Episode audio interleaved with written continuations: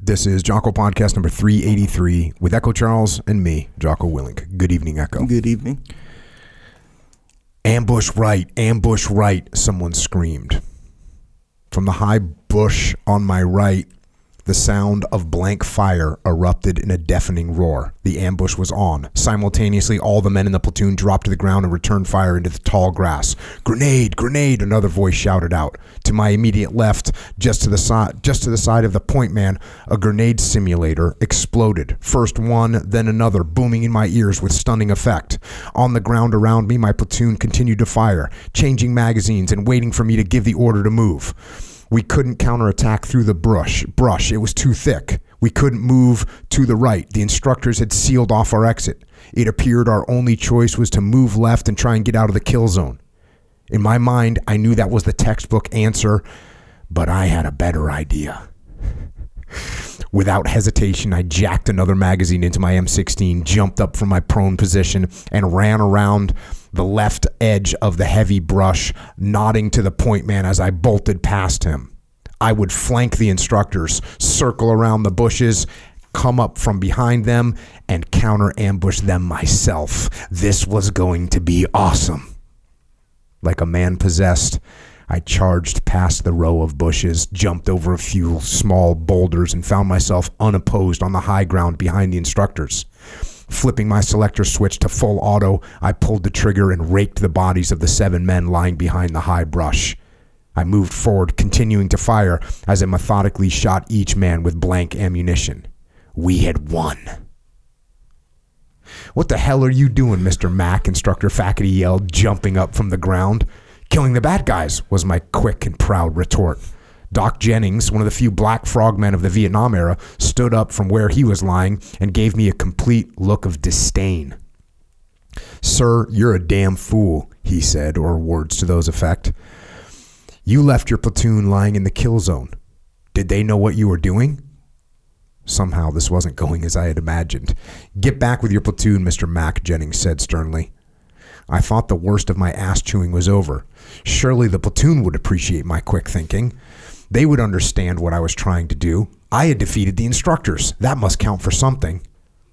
Sir, what the hell were you thinking? Varner said, echoing the words of faculty. We had no idea where you went, LeBlanc, LeBlanc piped in. I quickly tried to explain. Look, guys, I saw an opportunity to flank the enemy and save the platoon. I reacted. Well, sir, that's just fine, but we had no clue what you were doing or where you were going. Marshal Lubin had swung around to join in the conversation. Yeah, man, I thought you were running away from the firefight. No, no, no, come on, guys. I was trying to save the platoon. Sir, with all due respect, Varner said, a little less caustic now, your job was to get us out of the kill zone, to communicate your intent so we could all move together and survive. I just nodded. I knew they were right. Jim Varner's words stayed with me for the rest of my career. Your job was to get us out of the kill zone, to communicate your intent so we could all move together and survive. and that right there is an excerpt from a new book that is out. It is called The Wisdom of the Bullfrog, which was written by Admiral William H. McRaven. Admiral McRaven spent 37 years as an active duty SEAL officer, becoming eventually the commander of the United States Special Operations Command, four star admiral in charge of all American Special Operations Forces. He oversaw thousands and thousands of missions during the global war on terror, including organizing and overseeing Operation Neptune's Spear, the raid that led to the killing of Osama bin Laden. And he has been on this podcast before, episode 290. If you haven't listened to it, go listen to it. It's just outstanding to hear to hear his stories. He's written a bunch of books. A book called Spec Ops Case Studies in Special Operations Theory and Practice a book called Make Your Bed Little Things That Can Change Your Life and Maybe the World, a book called Sea Stories My Life in Special Operations, a book called The Hero Code Lessons Learned from Lives Well Lived, and finally, and most recently, this book, The Wisdom of the Bullfrog Leadership Made Simple But Not Easy. And that is where that opening came from, from a training mission. And that one kind of cracked me up, and I, I, heard you laughing as I was reading it too, sir. Uh, it's an honor to have you here uh, once again to talk about some of your lessons learned in, in, your life and and pass on some of that wisdom from the bullfrog. Yeah, thanks, thanks Jocko. Yeah, always good to be with you. yeah, I so I ran training for, for the West Coast for the last three years I was in and I got to see so many young, young Lieutenant Rambos yeah. get up and decide. They Seemed like a good idea at the time, you know. Certainly did. Uh, the, the, bullfrog. I, we we touched on it last time you were on, but tell us what the bullfrog is. Yeah, so the bullfrog, as you know, Jocko, is the title given to the longest serving Navy SEAL on active duty. And for your listeners, of course, as Navy SEALs, we are first and foremost Navy frogmen. So when you are the senior frogman, you are the bullfrog. But what a lot of people don't know is when you become the bullfrog, they give you this god awful trophy. Uh, and I think a little bit of it is to make sure you don't get too full of yourself. so the trophy looks like it was made at some you know dime store, but it's got a big toad on top of it. You know, it's not some grand bullfrog; it's a toad. So it's like, okay, brother, yeah, you've served longer than anybody else, but like that, that, doesn't mean a whole lot, you know, other than the fact you've been around for a while. Uh, yeah, that, that that's uh, definitely. We always kind of knew who the bullfrog was at any given time in the SEAL teams. Um, I actually know who it is right now. Uh, the la- now listen. The last episode we we we went through basically your life chronologically and your upbringing, how you ended up in the teams. You know, growing up with your dad as a a, a war hero himself, a, a fighter pilot, and what your experience was like in the teams. And if people want to get that background, which you, you definitely do, I, I actually re-listened to the podcast, and it's just it's awesome to listen to. Uh, it's episode 290. So if you want to hear, you know, all the the backstory from the admiral's life growing up, then then go check out episode 290. But look, this is a, a new book. Though it's called The Wisdom of the Bullfrog, and there's certainly a lot of wisdom in it. And so uh, let's get into this thing. Um, when this come out? Came out April 4th? It just came out a couple weeks ago. Yep. Yep. So you say here in this leadership is difficult but not complicated.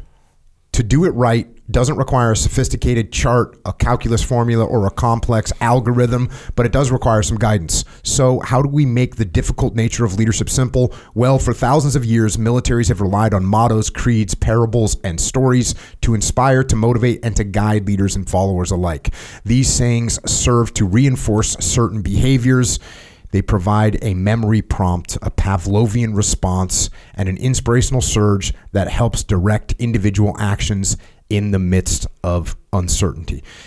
So that is the basis of this right. book is that there's these military mantras that you hear and you're definitely going to hear them and depending on what unit you're in you may hear, hear certain ones more often than others but what's you can you can definitely take those things and kind of shrug them off like no big deal but what you've done in this book is pointed out how they truly can be a, a mental checklist about how you are going to function and what decisions you're going to make. And I often say, uh, culture, good culture, is the ultimate form of decentralized command. So if if and I, I actually talk about the Marine Corps a lot because the Marine Corps is such a strong culture that every Marine understands what a Marine ultimately should be doing. And they know when they're doing right, they know what when they're doing wrong, and they can make decisions based on just the culture of the Marine Corps and a lot of that culture comes from these mantras that they have, even right down to you know "Semper Fidelis," always faithful. So that's really the basis of this book, and and and you know taking these mantras and mottos and breaking them down and talking about how you discovered them and then you let them guide you. Yeah, you know, it's interesting. A couple of years ago, my publisher got a hold of me and said, uh, "Hey, what would you think about writing a leadership book?" And of course, the, the, other books, as you pointed out, Make Your Bed, Hero Code, they're they're different styles. They're not really leadership books. They are books about you know various qualities and traits and things that I think make for you know good heroes. And but it's not a leadership book. And I said, yeah, I'd love to write a leadership book, but I struggled with it because I had so much I wanted to say about leadership that I couldn't figure out how to frame the book. I actually had to push it off for a year. I, I wrote my uh, or got back hold of my publisher and said, I, I, can't do this just right now. I haven't figured it out yet. Well, at one point in time, I think it was after a couple of martinis or a couple of beers, I, I started thinking, okay, so how did I learn leadership? What were the things that resonated with me? And I remembered very distinctly when I was a young officer, at one point in time, I was getting ready to do something, and, and the guy that was kind of my mentor at the time said to me, hey, if you do this, can you stand before the long green table?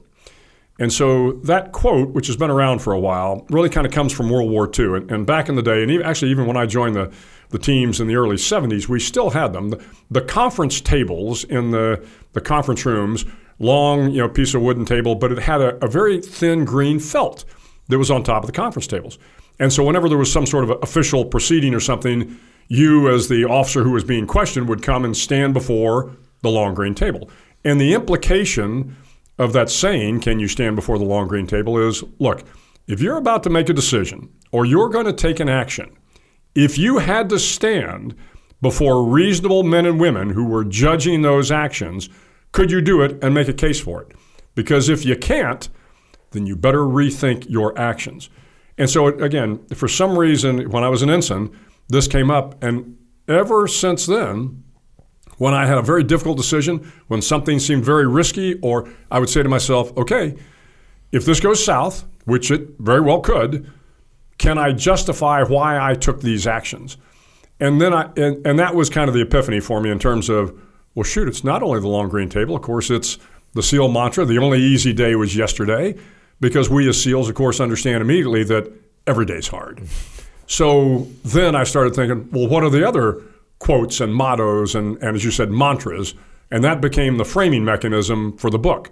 But the first one that jumped out was this long green table. Yeah, that's a that's a good one. There's a modern version of that that I used to tell guys, and that is you're out there in the field and you do something, you have to assume that it's going to be on CNN. Right. Yeah, it's, it's the Washington Post CNN test. You're right. They're going to be Absolutely. sitting there. There's someone with a camera. That person that you think is just you know running away, they're actually filming, and so you got to think it was what I'm is what I'm about to do am I going to be proud of this right. if it goes on, you know, viral over and everyone watches it? And that, you know, some people might say, well, that's not that's not the right attitude to have because that means you were thinking about doing something bad. Well, if it's the thing that keeps you in check and from doing something bad, then so be it. Right. Uh, and speaking of which, this is the, the first one that you go over and this is is kind of the cla- it might be the most classic of these mantras. It's death before dishonor. And honestly, uh, you sent me a, a, PDF of this, and and I was reading it, and uh, said, "Oh, that's a, he's coming out of the gate with death yeah. before dishonor." Okay, and you say this in the book. Legend has it that the phrase "death before dishonor" began with the Greek Stoics who were prepared to die rather than compromise their values. Later, Julius Caesar is quoted as saying, I love the name of honor more than I fear death. The samurai of Japan were steeped in the tradition of honor and always prepared to die rather than dishonor their service to their emperor. And in modern times, the United States Marine Corps has unofficially adopted the saying death before dishonor after legendary Marine Sergeant John Basilone had the motto tattooed on his left arm. So that's like the hardcore take. Um, but what I think the the the slant that you put on this or the the perspective that you put on this is applying this not to oh I'm facing the enemy right. and I'd rather die than run away, but hey I've got a hard decision to make, right. and I'd rather do the right thing, the honorable thing, than than and have to suffer a little bit than take the easy way out. Yeah, the um, and and I I struggled early on with deciding whether or not that should be chapter one. And frankly, even the term death before dishonor, I'm thinking, okay, somebody's going to pick up this book and go, you got to be kidding me. I mean, this is, as you said, right out of the gate. Uh, we're going to come on hard. But I realized, and, and you know this exceedingly well, Jocko, at the end of the day, the great leaders, the men and women that we respect, are those people that are honorable, that are honest, that are trustworthy, that kind of respect the people they work for. Now, we all have our foibles, and I point out in the book several times. Look, I'm I'm very cautious about you know offering advice to people, recognizing my own shortfalls. But if you don't have a code of honor, a personal code of honor, and, and pick something, and I, I list a lot of them in there. It's not just you know death before dishonor. I mean the Boy Scout Code, the Girl Scout Code, the Hippocratic Oath. I mean, there's a lot of things out there that recognize the value of honor. The one I kind of pull out is uh, is from West Point. When I went up there uh, to do what's called the 500th night, I had an opportunity to talk to the juniors that were going through West Point. And the the kind of honor code for West Point is about as simple as it gets. It says, "I will not lie, cheat, steal, or tolerate those who do. And I thought, that's it. It, it doesn't have to be death. You know, it's not about dying, but it is about doing the right thing. And you always know, you know, people have asked me before, well, you don't always know what the right thing to do. Oh, hell yeah. Of course you know the right thing to do. It's just hard to do. And in fact, the, the beginning of the book, I start off with a quote from Karl von Clausewitz, the 19th century Prussian general who wrote the, the book On War. And in the book On War, which is why the subtitle, he says, everything in war is simple. It's just the simple things are difficult. And I remember I was heading back to Afghanistan in about 2009. I'm, I'm on a plane and I'm reading some foreign policy magazine. And, and this is when we had just begun kind of the surge to Afghanistan. And these two kind of East Coast academics are talking about the fact that, you know, the military, a little condescending, the military just doesn't get it in Afghanistan. If they would only build roads, they could connect the villages to the districts and the districts to the province and then, you know, build more roads, the province to the central government. The military just doesn't get it. You know, why don't they build roads? Well, no shit. Why didn't we think of that? and the answer is we did think of that. It's just that when people are shooting at you and trying to blow you up, it's a little hard to build roads. And so this was a little bit of the foundation of my thinking on leadership. It, you, you say, hey, be an honorable man or woman.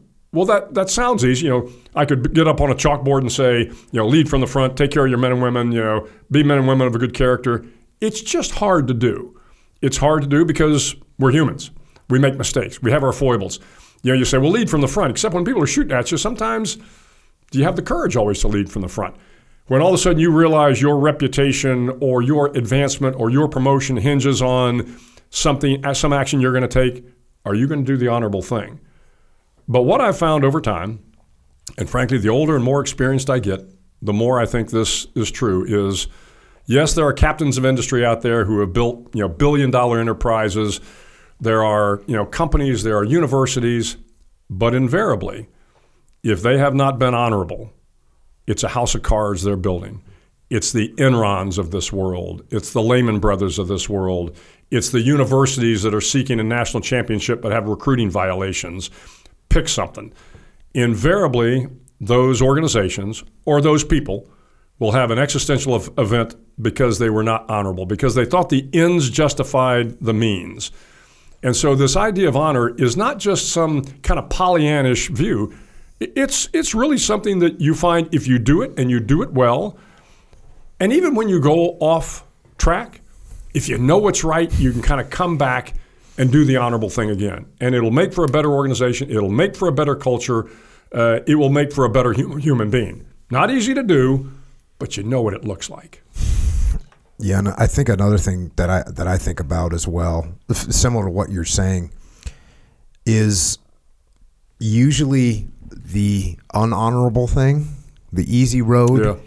Is going to be a short term win. It's going to be a short term gratification. But like you just said, ultimately, strategically, it's going to be a loser. So when you're taking that, when you when you cave to the pressure, when you make a decision that you know is not the the best way to go about this, when you when you make those mistakes, you, or you make those decisions, you're going to find out in the long run that that was not the right not thing the right, to do. Right. I had uh, my platoon commander, and we were on an ARG platoon. My platoon commander was CB. And so we. Oh, by the way, so I'm sorry to interject here, but you know, CB and I were sharing the bullfrog for the first year. That, yeah. One of the finest officers I ever served with, as you know. Yeah. So CB, he was my platoon commander, and we were on an ARG platoon so we go in to do a hydrographic reconnaissance. There's big waves. It's up at Camp Pendleton. It's miserable. It's freezing. We're in the boat. I'm in the boat pool because I'm a radio man. We suffer through the night. The swimmers are getting washed up on the beach. It's just a it's just a horrible event. It takes us all night to get it done. We get it done. We're freezing cold. We get back to the ship. The the cartographer from the platoon, the two guys, they go and make the chart. They give it to the Marine Corps the, we go back in to the beach. We call in the Marines. The Marine, we're freezing. We're suffering. It's just miserable. we get done. The Marines land, and an hour after the Marines land, they turn around go back. They say they, they, they go back out to the ships. We're going. What's what's happening? It turns out the Marines didn't like the way the the landing went down. They say we're, we didn't do a good job. We want to do the whole thing again. So we get tasked once again. We're going to do repeat of the operation. So we're doing another hydrographic reconnaissance. We all pile in the Zodiac boats. We do the 12 nautical miles over the beach to to, to get to the beach. We put this. We're we're sitting there in this boat pool, and we just did we just did this hydrographic reconnaissance. Not well, I guess it was 36 hours before, and it's hard work. You know, this is like six or seven hours of swimming I- I and terrible. did a couple of hard I've platoons. so, so we're sitting in this boat pool, and and there's kind of a silence. And finally, someone, thank God it wasn't me, says, you know, uh, hey, are we actually going to do this again? And there's silence. And then CB says, well, we don't have to. But would that be the right thing to Right. do? And as soon as we heard that, everyone was just like, oh, whoever said that's a terrible person. And we all were so glad we didn't say it ourselves. But you were all thinking it, right? But that, so that Yeah. for me, that was the quote that you heard of the long green table. That for me, that was my second platoon.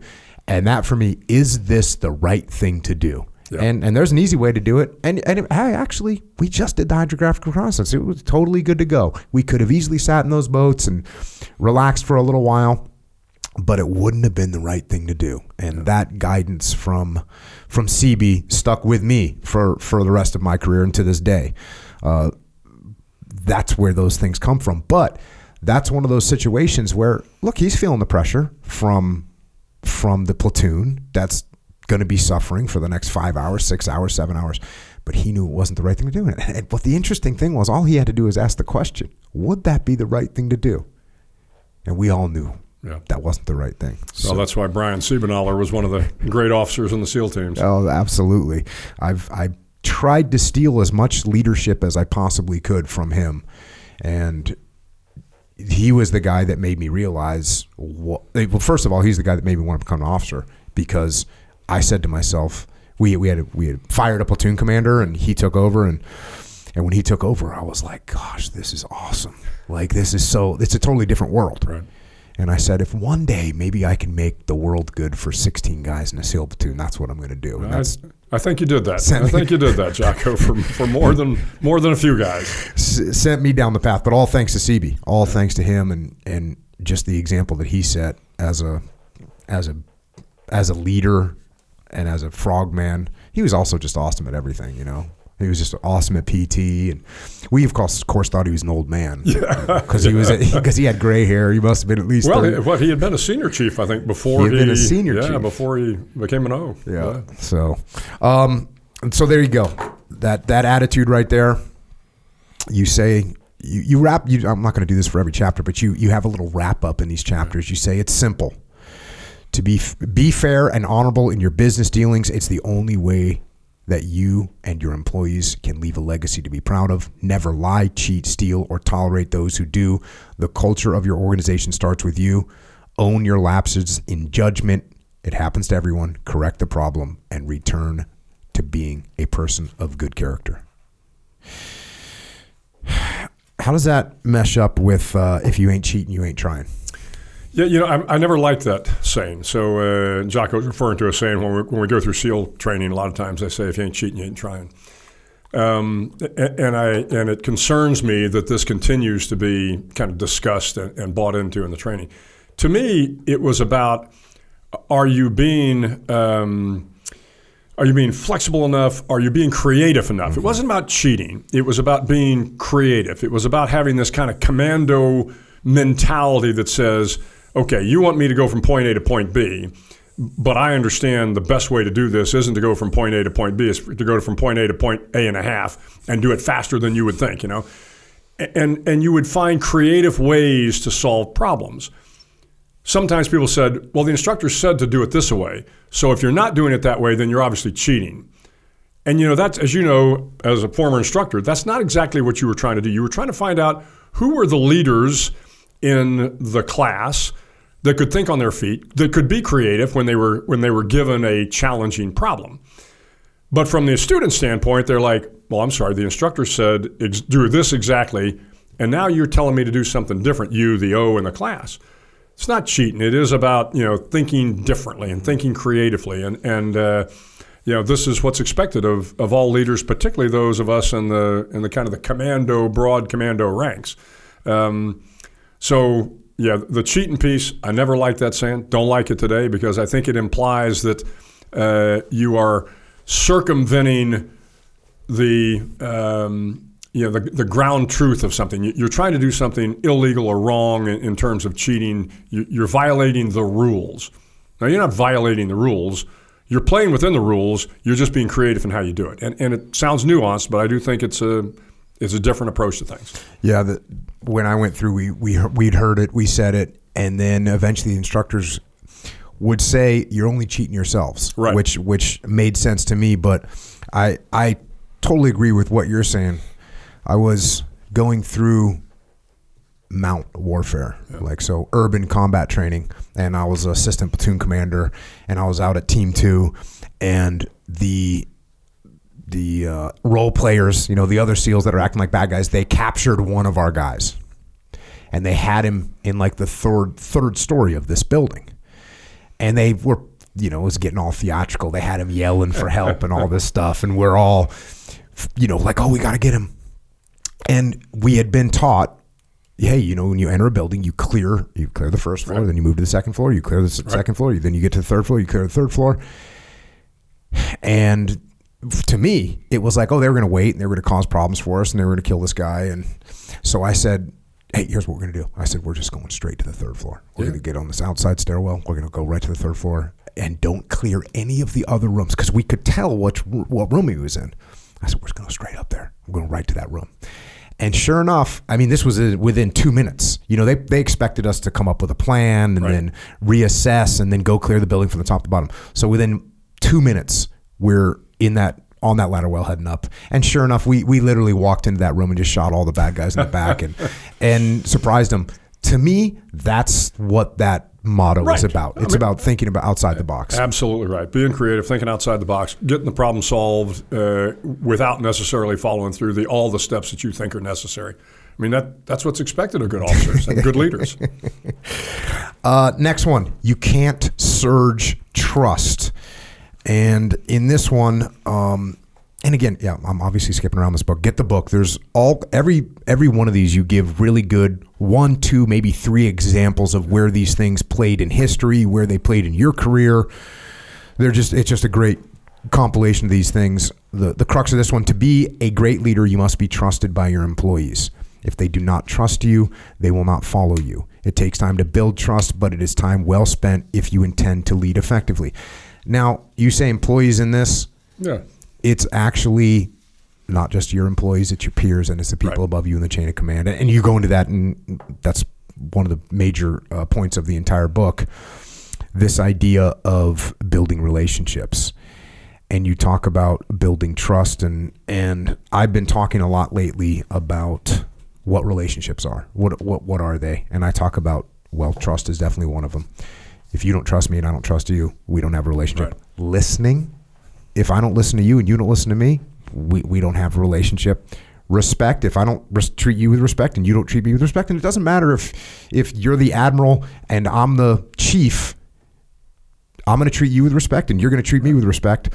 And if we're not treating each other with respect, we don't have a good relationship. And by the way, if you're the admiral and I'm a chief and you don't treat me with respect, we don't have a good relationship. Absolutely. You're not going to get much from me right. beyond what you mandate uh, being able to influence. So if you gotta you gotta actually open your mind and allow other people to influence you so that you can have influence with them. If I don't listen to anything you say or I don't allow you to influ- influence my ideas, we're not going to move forward. And the last one, obviously, is take care.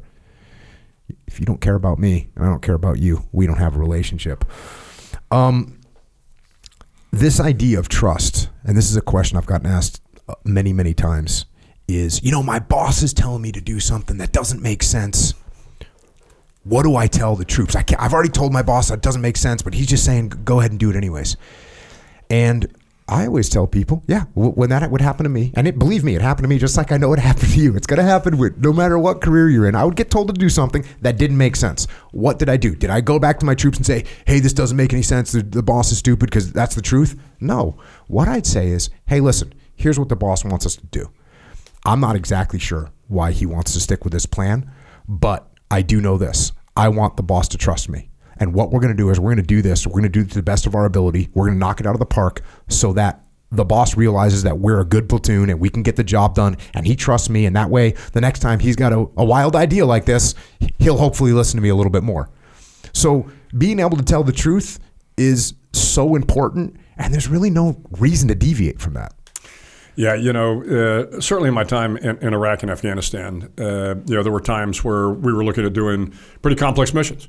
And sometimes, uh, and a lot of times, you know, you're putting the troops at high risk. And I always felt that as the commander, I had an obligation, and you talk about the trust, I had an obligation to sit down with the platoon, the unit, the ta- whatever it happened to be, and say, guys, here's why we're doing this. And you've got to be prepared to hear their concerns. I mean, uh, to your point, you got to listen. You've got to listen to their concerns. But what you hope is that the good leaders, and I talk about Sergeant Major Chris Ferris in here a lot. So the Sergeant Major, as you know, was my command Sergeant Major both at JSOC and then at, at SOCOM. And Ferris never hesitated, never hesitated to come into my office, close the door, and say, hey, sir, this is a bad idea. Or have you thought about it this way? And you need someone like that that is, that is going to tell truth to power. And you expect, certainly as a leader, I always expected and I encouraged the, you know, the officers that work for me, the senior enlisted that work for me to say, hey, look, boss, you know, I need to tell you something. Good. Tell me, you know, I won't wire brush you for it. I need to know what your concerns are, or I'm going to make a bad decision. And uh, and Ferris would always come in, and, and we'd have the conversation. But once I made the decision, and this is an important part of leadership, is the followership part of it. Once I made the decision, even if Ferris disagreed with it, or even if the master chiefs that worked for me before disagreed with it, they would say, "Okay, sir, I got it." They'd kind of salute smartly and move out, and they owned that decision. In fact, I, I talked about this discussion at uh, at West Point. So I have all these, you know, a thousand kids or whatever they were, juniors at West Point cadets, and I said, you need to be very careful about kind of becoming as a junior officer because I know I fell into this trap when I was a young junior officer. The commanding officers of you know my teams, they were old guys. You know, they were probably in their 40s or something uh, and you know they were balding, and maybe they'd put on a little weight. And, and, you know, as a junior officer, you tend to kind of make a little fun of them. And you know, the, their spouses weren't exactly, you know, and you get a little too righteous. You know, I mean, you're like, oh, you know, this guy just doesn't understand how things are done. You know, and I told these young cadets, I said, be careful about being too righteous and thinking that you know more than the commanding officer or the person senior to you, because when you get to be that person and if you're lucky enough to be that person one day, you will find all of the the things that, that are uh, that are impressing upon that individual to have them be forced to make certain decisions why they're doing things certain ways. And uh, and really, you know, you have an obligation as a leader to explain the decisions you're making. People say, "Well, as a leader, you don't have to explain anything." Oh, yeah, you do. Of course you do. And particularly when people's lives are at risk, you have to explain why you're doing it. But you hope that once you've explained it, and once people have talked it out, when the decision is made, the good kind of follower leaders, they say, okay, boss, I own that decision, just like you were talking about. Hey, if, if the commanding officer wants this done, we're going to do it to the very best of our ability. Um, and you know that that served me well both as a senior leader and, and as a, a follower leader. Have good conversations with people, and th- along these lines, and they'll say, "Yeah, but you know, what if I go in to explain the the why we're doing something, and I start getting asked asked questions, and I don't know what the answer is?" And I always say, "Well, maybe your idea is not that great. Right. Maybe you need to rethink what your actual plan is." If I can't articulate right. to you hey, this is why we're attacking this target from the north, or this is why we're moving on to this target from the south. This is what this is why we're using helicopters. If I can't articulate that to you in a way where you nod your head and go, "Yeah, okay, I, I understand. That makes sense." Well, maybe I should actually listen to a little bit more to what you have to say. I've been I've been using this. Uh, my my latest patented invention invention is called the explanation effort meter. Okay. and what this is is how hard is it for me to make to explain why we're doing something? And at a certain point, if I'm exerting so much effort to try and explain something, that, if that Maybe meter, if that meter That's- starts getting in the red, I might need to rethink what, what my decision is. Well, actually, when I became the chancellor of the University of Texas system, uh, my first day on the job. So now all of a sudden, I'm in charge of 230,000 kids, 100,000 employees, 14 different institutions. I've got no experience in higher education or healthcare, and, and, and this was you know the huge part of the university system. So I come in to meet my staff, and I had met them a little bit ahead of time, but this is really my first meeting. And as I had done, frankly, at SOCOM, at JSOC, at every command I'd ever been at, I sit down with them and I said, okay, folks, let me tell you how this works. I said, you know, there are going to be times when I'm making decisions. And if I'm making the wrong decision, please tell me. Give me your input. I want your input. And I I want you to feel free and comfortable to talk to me if things don't seem right. But here's the other part of this. If I find out later on that you knew I was walking into a minefield and you didn't tell me, you and I are going to have a conversation. and so it was one, you've got to, as a leader, you've got to create an environment where, whether it's your staff or the platoon or whoever, is comfortable talking to you and saying, hey, this is all screwed up. Um, but at the same time, they also need to know that there's a little bit of pressure that, hey, if they see you doing something wrong and they don't tell you, guess what? That was their responsibility too. Uh, and again, that served me well over time, uh, both in the military and out and out of the military. Yeah.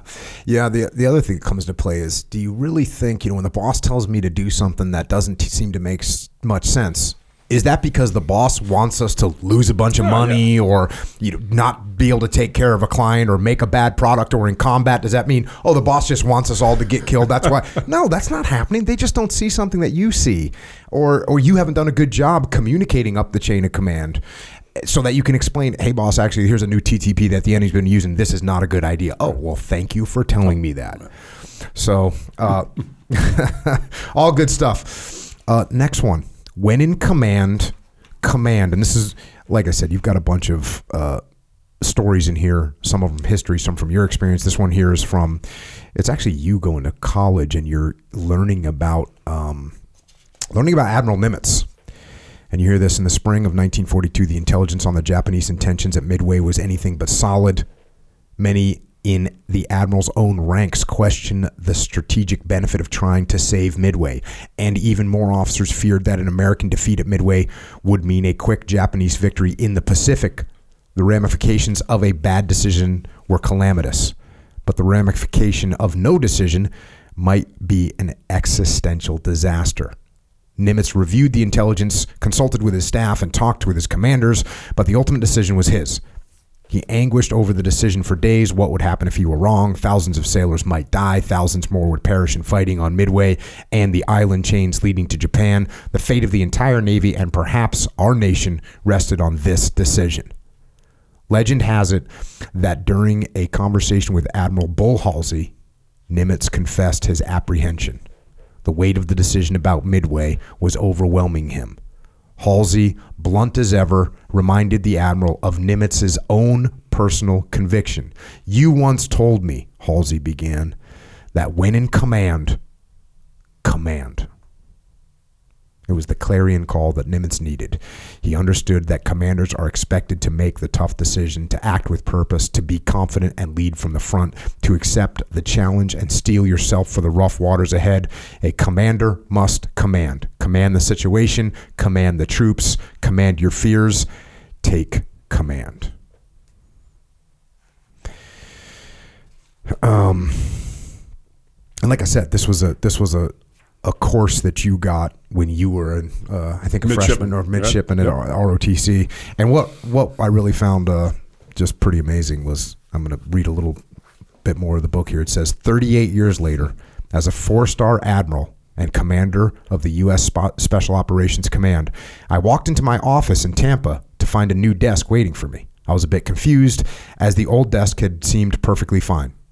When I inquired about the desk, my administrative assistant, Senior Mar- Master Sergeant Dana Hughes, smiled and said, Well, sir, we thought this might be a better fit for you. Perplexed, I looked at the desk again. It was older than I first realized. A large executive style desk with deep grain wood and leather side panels. As I approached the desk, there was a small framed picture resting on the edge. The man in the picture was unmistakable. It was Admiral Chester Nimitz, and this was his desk. The Navy Archives had been kind enough to loan it to SOCOM for my use. I was humbled beyond all measure. For the next three years, I sat at that desk, and whenever I thought I had some difficult days, I would remember where I was sitting. I would remember the lives that hung in the balance, the decisions that affected millions, the sense of loss and the sense of victory that Nimitz must have felt. And on those days when I felt indecisive, when I took too much counsel of my fears, when worry threatened to stall my actions, I hearkened back to Nimitz's words when in command, command. And with those words as my guide, I always tried to do the right, do right by the men and women who served me. Man, sometimes people really do the right thing, don't they? Whoever figured, hey, we got the four star admiral that's now running all of special operations. We need to get him Nimitz's desk. Yeah. that's incredible. So Dana Hughes was this uh, remarkable uh, senior master sergeant, as I mentioned, the Air Force senior master sergeant who worked for me out in my front office. And uh, yeah, and at one point in time, I think I had flippantly said something about, you know, I need something naval around here, you know, because as you know, SOCOM now Eric Olson had been right before me, but historically SOCOM had been an Army command, and and frankly still was adorned with a lot of Army, uh, you know, memorabilia.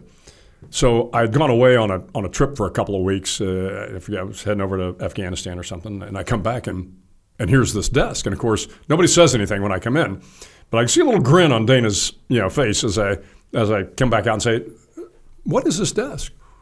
And she said very you know straightforward. She says, "Well, you said you wanted something naval." She says, "It's Nimitz's desk," and I was like. You're kidding. And as you point out, it really was for me, it was kind of a physical manifestation of the difficulty of command. But of course, my decisions as the commander of SOCOM paled in comparison to any decisions that Chester Nimitz had to make. And so, you know, you realize, look, you have an obligation as a commander, as any leader. I don't care whether you're leading Starbucks or whether you're leading, you know, a hamburger joint. People expect you as the leader to make the decisions, to make the hard decisions. And yeah, it's hard. Good luck. You're in command. You know, you're in charge. Make the hard decisions. And there were times, you know, as the SOCOM commander and as the JSOC commander, you you struggle with these things. But when you realize that people have come before you that have had to make really, really, you know, monumental decisions, and they did the right thing, then you need to do what is right by the people that work for you. You need to make the decision. You're going to be wrong a lot of times. I was wrong a lot of times. But frankly, they appreciate the decisiveness of the people in, in leadership positions. Now, again, this also assumes that you've taken all the advice, and as I, I talked about the little story about Nimitz ahead of time, his staff had, had told him, Sir, we think this is a bad idea. You know, sailing the fleet out to Midway, this could be a Japanese trap. The folks in, uh, in D.C., the senior officers in D.C., did not think it was a good idea. But Nimitz's experience at that point in time, you know, he'd been in the in the Navy for 30 plus years at that point in time he really had an understanding of what the right thing to do was. He just he struggled with making that decision. Of course, as you know, Jocko Bull Halsey, Admiral Bull Halsey, was this kind of bigger than life figure in the Navy, brash. Uh, very, uh, you know, courageous and and uh, risk not risk adverse, um, and he had this kind of gruff demeanor. And so when uh, when Nimitz comes in, he goes, "Well, Admiral, you always told me, you know, when in command, command." and uh, and so that that has stuck with me all these years. That uh, from my time as a midshipman, again, getting this this course in, in the ROTC, yeah, yeah, you got to make tough decisions when you're in command. That's what's expected of you. Yeah, and you and you mentioned the fact that you look. This is after you've listened to people, and and you gotta in your in your uh, breakout here. You say, be decisive.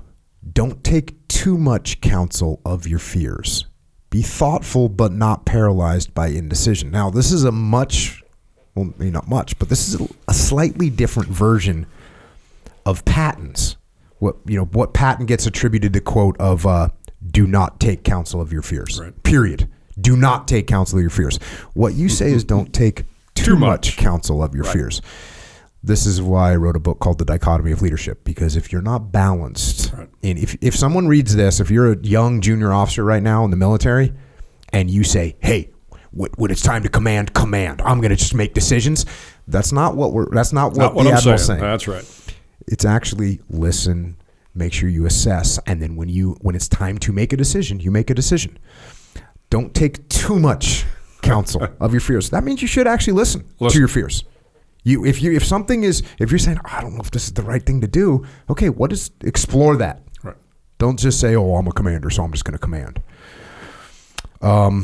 Well, let, let me uh, dovetail Yeah. off that because later on in the book I talk about who dares wins, and as you know, the the Special Air Service, British Special Air Service, that's their motto: who dares wins.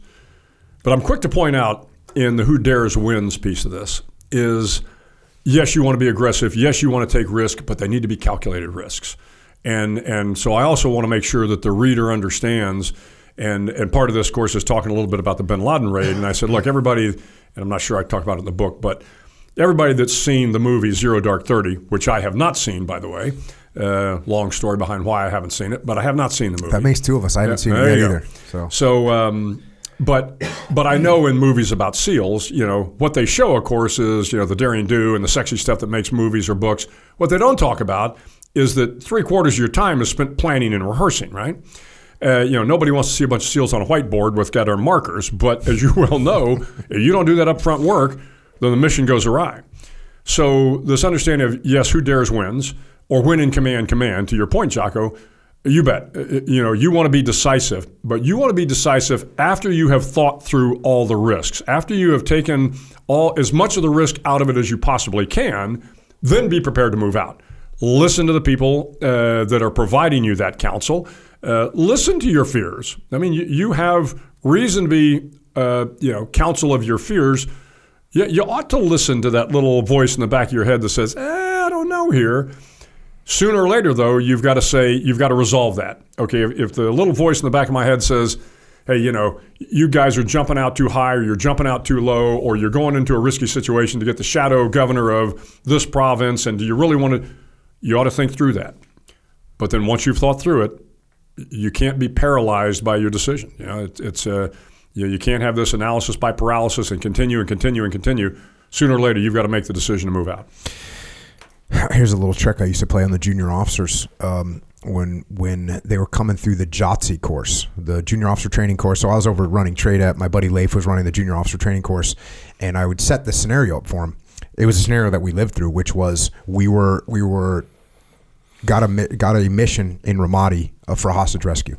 We get the word that this guy had been kidnapped somewhere in Fallujah, and now we had the location. He had been moved by these insurgents to Ramadi, and he was being held hostage, and they wanted fifty thousand dollars money that was going to finance the insurgency.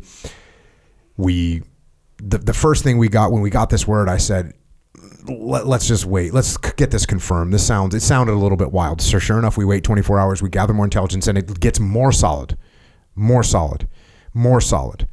And we've got great. Now we have really good intel.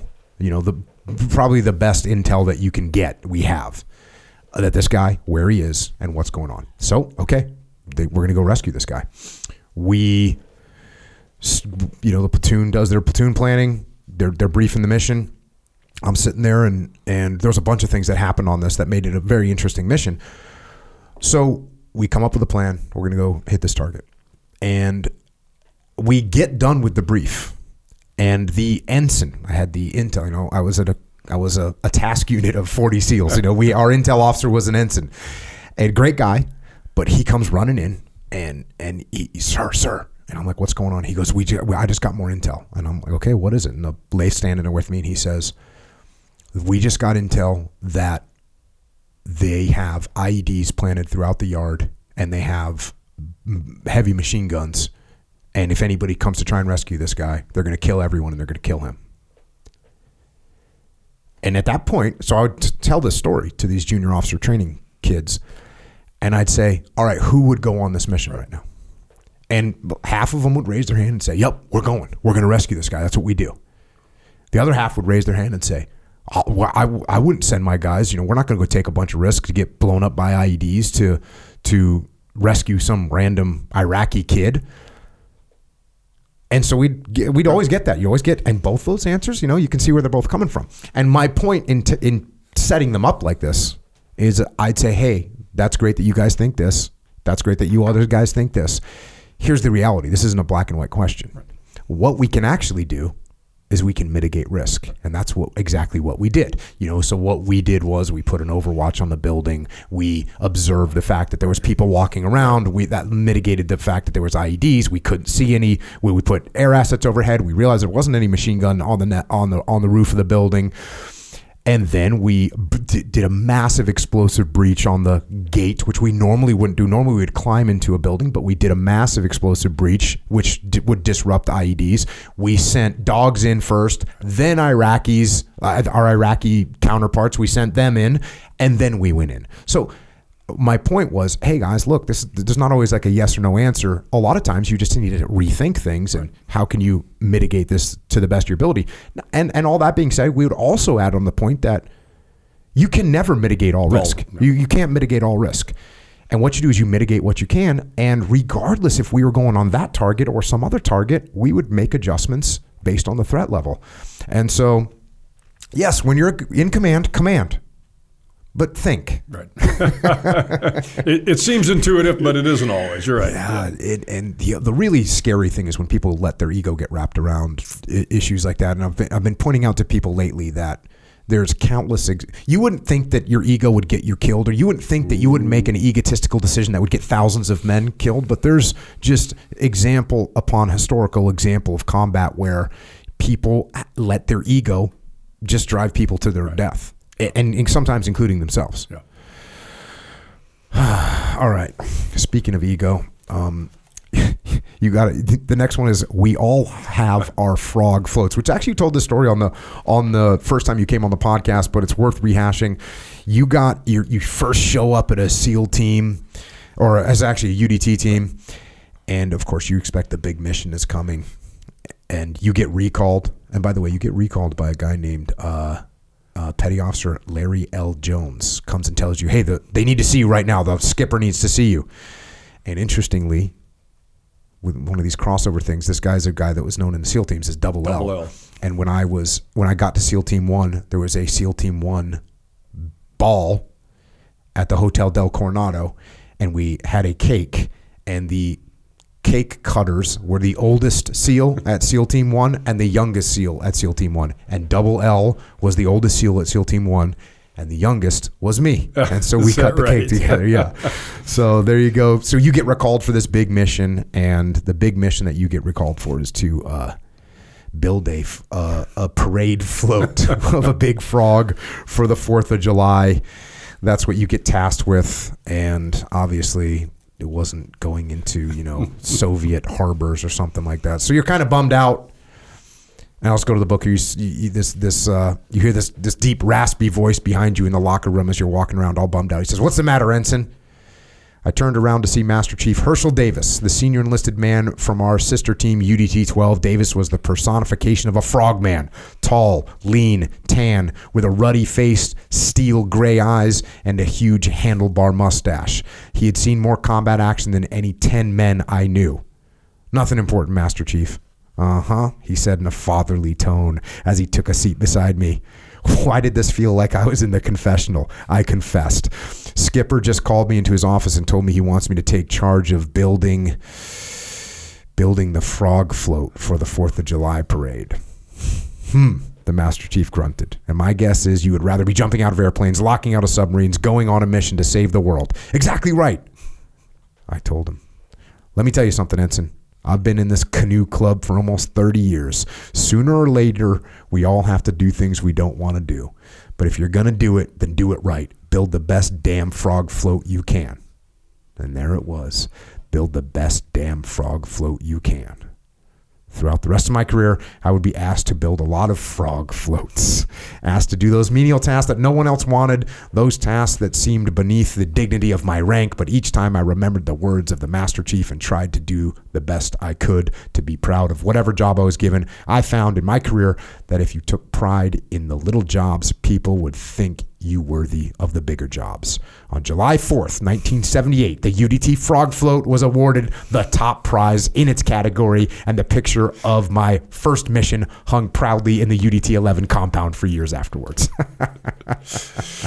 It was funny. So as I was promoting this book, uh, I think it was Fareed Zakaria. It was my first uh, TV spot uh, a couple of weeks ago, and uh, Fareed had read the book, and he uh, and and I think people wondered, not necessarily Fareed, but people wondered, okay, was is this just some story, or was it really a frog float?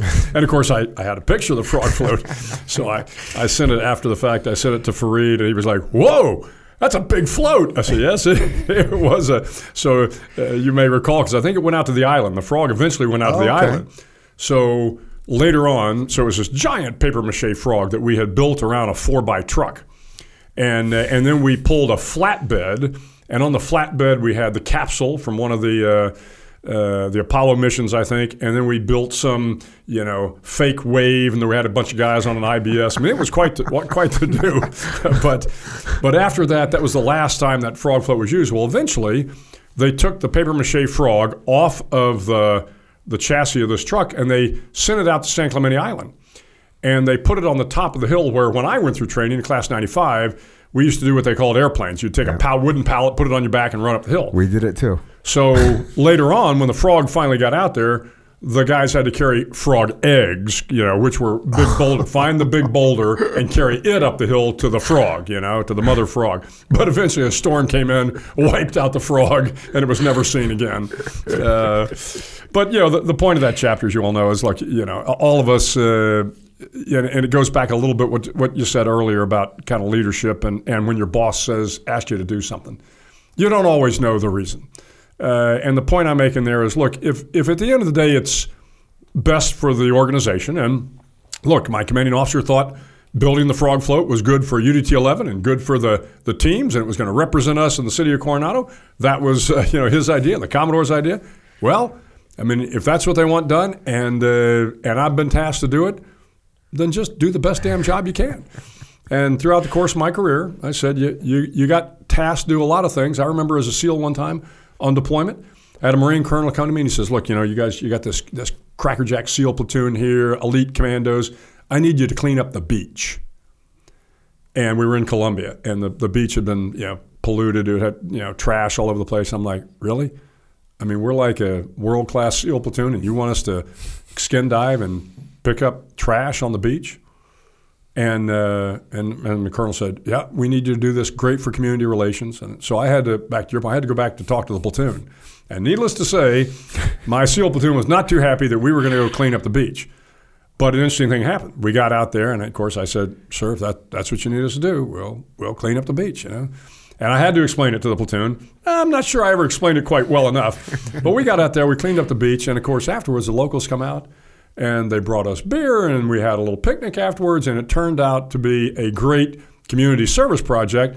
Guys had a good time, and actually, we felt pretty good about cleaning up the beach. I mean, we picked up a lot of trash, and you had a lot of those. And then, you know, you get into combat in Iraq and Afghanistan, you think there's no small things to do, but there's a lot of small things. People ask you to do things that you think, well, you know, I, I'm supposed to be out here saving the world, winning the war in Iraq, winning the war in Afghanistan. No, we need you to do this thing that seems insignificant, but may actually have a much bigger, bigger role to play. Uh, you just do the best you can. Yeah. I know. Uh, I was also tasked for the Fourth of July Cor- Coronado Parade. Is but I, that was a- right? no, I wasn't an officer. I was just an e dog, so I had to put on a PRC seventy seven, and we got put a bunch of camouflage paint on. And drove, you know, at high speed toward the Boy Scout landing, and then got out and patrolled through the crowd. Uh, What year was that, Jocko? Because I was probably in charge of that Fourth of July demonstration. Nineteen. It would have been 1992. So I got Yeah, to SEAL no, Team One in before me. Yeah, okay. 1991. And yeah, because you were the XO there in Right. 88. So, uh, 89, 90. Yeah. Yeah, so I, I missed you. Yeah, because we, you know, back then, which is a shame because a lot of people said that I was actually outstanding in the Fourth of July parade. But you, as you remember before 9 11, uh, for your audience listeners, I mean, 4th of July, the SEALs, every 4th of July, we'd put on a big demonstration, Gloria Glorieta Bay. And it was it, because later on, when I became the SEAL, SEAL Team 3, and then the Commodore, uh, I ended up doing it five times, being in charge of it five times. I kept trying to get out of it, say, this isn't fair. I mean, I've been doing because it was like running a complex tactical mission. As you know, we had free fallers, we had static liners, we had SDV guys, we had guys on, you know, the the fast attack vehicles, and and if you screwed this up, You know, forty thousand people were going to be watching seals screw up, and uh, and and some of it was pretty dangerous, trying to jump into Glorieta Bay and all this. So it was my first opportunity to run a complex SEAL mission in front of a lot of people. Uh, and I remember Admiral, Admiral Ray Smith, who was the Commodore one point in time, or was the Admiral. Uh, we had done a demonstration, and, and a Connex box I had on a platform out in the middle of Glorieta Bay caught fire. And there was this huge black billowy smoke that just went from Coronado all the way over to San Diego. And needless to say, that did not go so well. The admiral and I had a conversation. Bill, you know, the, this is not supposed to. be. Sure, I got it. We'll, we'll get it fixed. Those things were. Uh, it was even so. I did it in 1992, and there was like a massive crowd. Oh, incredible. I mean, when I got out of that little Zodiac boat and started patrolling, like there, there was a crowd pressed up against the shore. It was very popular Yeah. evolution. but yeah, since it, I don't But think we stopped it. We now. stopped it once after uh, 9/11 we once- stopped it, yeah. September 11th happened. Uh, next one. The only easy day was yesterday. Uh, and this is something you know that obviously is it, it comes from BUD/S. I think it comes from BUD/S, or originally it comes from BUD/S. But um, you say this here in 2002 when I was serving in the Bush White House, the commander of the East Coast SEAL SEALs invited me down for a conference. As was typical of the SEAL gathering, we started each day with an hour of calisthenics, followed by a long run. And again, listen to the podcast 290. You talk about this parachute accident that you had, a terrible parachute accident. You were all messed up from that. You weren't really healed yet, but here's this, you know, here's this PT. And so what are you going to do? You're going to man up and, and go do the PT. So you get done with the PT, and now it's time for a run. And you say this as my fellow SEALs started off in a sprint, I was only able to keep up for the first 100 yards and then began to fall back. Within a few minutes, I couldn't even see the pack anymore. The course was five laps around a two mile stretch of State Park. As the minutes passed and I lumbered along, the first runner, a young SEAL lieutenant, began to lap me. Slowing momentarily, he pulled up beside me and, knowing about my parachute accident, gave me a penetrating and confused look. Sir, what the hell are you doing? He asked. What do you mean? I responded. He shook his head and said, Sir, why are you even out here? You don't have anything left to prove. Before I could answer, he bolted away and ran off into the distance. I was a Navy SEAL captain at the time. I had already completed my major command, an important milestone in an officer's career, and to this young lieutenant, I had nothing left to prove. But I wanted to tell him what I wanted to yell at the top of my voice was how very wrong he was. The day you no longer believe you have something to prove, the day you no longer believe you must give it your all, the day you think you are entitled to special treatment, the day you think all your hard days are behind you, is the day you are no longer the right leader for the job. Yeah, I mean, and you know this uh, better than most, Jocko. The fact of the matter is, and I tell folks, look, you got to bring it every day, every single day. And sometimes, you know, as you become more and more senior, you think, well, I got here, maybe there's some perks. No, the only perk you have is working hard, working harder than everybody else. There's more people watching you. More people watching you. Uh, you know, uh, the uh, you should be honored to lead. And again, whether you're leading a coffee shop or a burger joint, or whether you're leading, you know, all of U.S. Special Operations, you should recognize that it's an honor to lead. There are no special perks. Come in earlier than everybody else, work harder than everybody else, stay late, come in on the weekends, do whatever it takes to take care of the men and women that are working for you to get the job done. The only easy day really was yesterday. Every day is going to be hard. And the day you start thinking that, hey, man, my easy days are behind me, you know, I've made it, you know, I got money in my pocket, I'm a four star admiral, I mean, things are good, I really don't have to work too much harder. No, No, you- that, that's not the way it works. You just got to work harder. this this led me uh, or, or maybe think about something again going back to this junior officer training course that I used to go in and guest lecture at if it can be called that when when Leif was running I did it when the other other guys were running as well but one thing I would tell those guys is you have nothing to prove but everything to prove and the reason I would tell them that is because you'd get these young officers sometimes and they would feel like they had to prove that they were in charge so they would dictate everything and they would impose their will on the team and they would make these decisions that didn't really matter. I mean, like, really, does it matter what, you know, eh, I, I want to meet at 7 o'clock in the morning. And the chief says, you know, we're going to meet at 7.15. You're like, no, make it 7. Like there's no, there's really you just lost so much leadership capital trying to prove that you were in charge. So you have nothing to prove. But the interesting dichotomy is you have everything to prove. You have to prove that you're going to do the right things at the right time, make the right decision, that you're going to take care of the team, and you're going to get the mission accomplished. That's what you're trying to prove. So, and that that's the external of what you're trying to prove, and then you've got here, you know, what you're talking about, this internal thing of like, hey, every single day, Every day. and they got it. They did a good job with the uh, seal ethos of uh, you got to earn your trident every day. Every day. Um, Yep. That's uh, that doesn't go away. Well, because you know you earn your trident every day because you owe it to all the people that came before that wore the trident, and all the people that are going to come after you. And you know, and I always tell people it ain't your trident. Yeah, I got it. You know, it's on your chest. It's got your name, but it's not really your trident. It's everybody that ever wore a trident. It's it's the team's reputation. And so you better wear that trident and, remember the people that came before you. Remember the people that you're going to represent in the future. Do it with honor. Do it with integrity. Uh, do it with all the right intentions. Because at the end of the day, you know, it, it's all of our tridents. You're just lucky enough to be wearing it. That's uh, that's the truth right there. Next one. Run to the sound of the guns, and you got a whole section in here about one of my favorite leaders of all time, Joshua Lawrence Chamberlain. We go we go out to Gettysburg, and we take people out there, and we do a battlefield, you know, review, and uh, just it's just awesome. You can actually right now, right now at this moment, Little Round Top is closed because it's they're they're doing a bunch of work up there. But usually we get to go right up on Little Round Top. Right now we take people up to Devil's Den, and you can look across it at Little Round Top. But we've done a bunch. We've I've on this podcast we've covered the book Bayonet Forward. We've gone through that thing in great detail. I also did six podcasts taking us up to the Battle of Gettysburg with a friend of mine named JD, who's a Marine, a retired Marine that worked at the Naval Academy, who's a fanatic Civil War history buff. Uh, so yeah, this is this talks about that event happening and and what happened at the Battle of Little Round Top. Again, you do a great job of of capturing the essence of that. Um, and and you take this run to the sound of the guns and break it down in your in your kind of capture here. You say be aggressive. When you see a problem, do something about it. That's what is expected of leaders.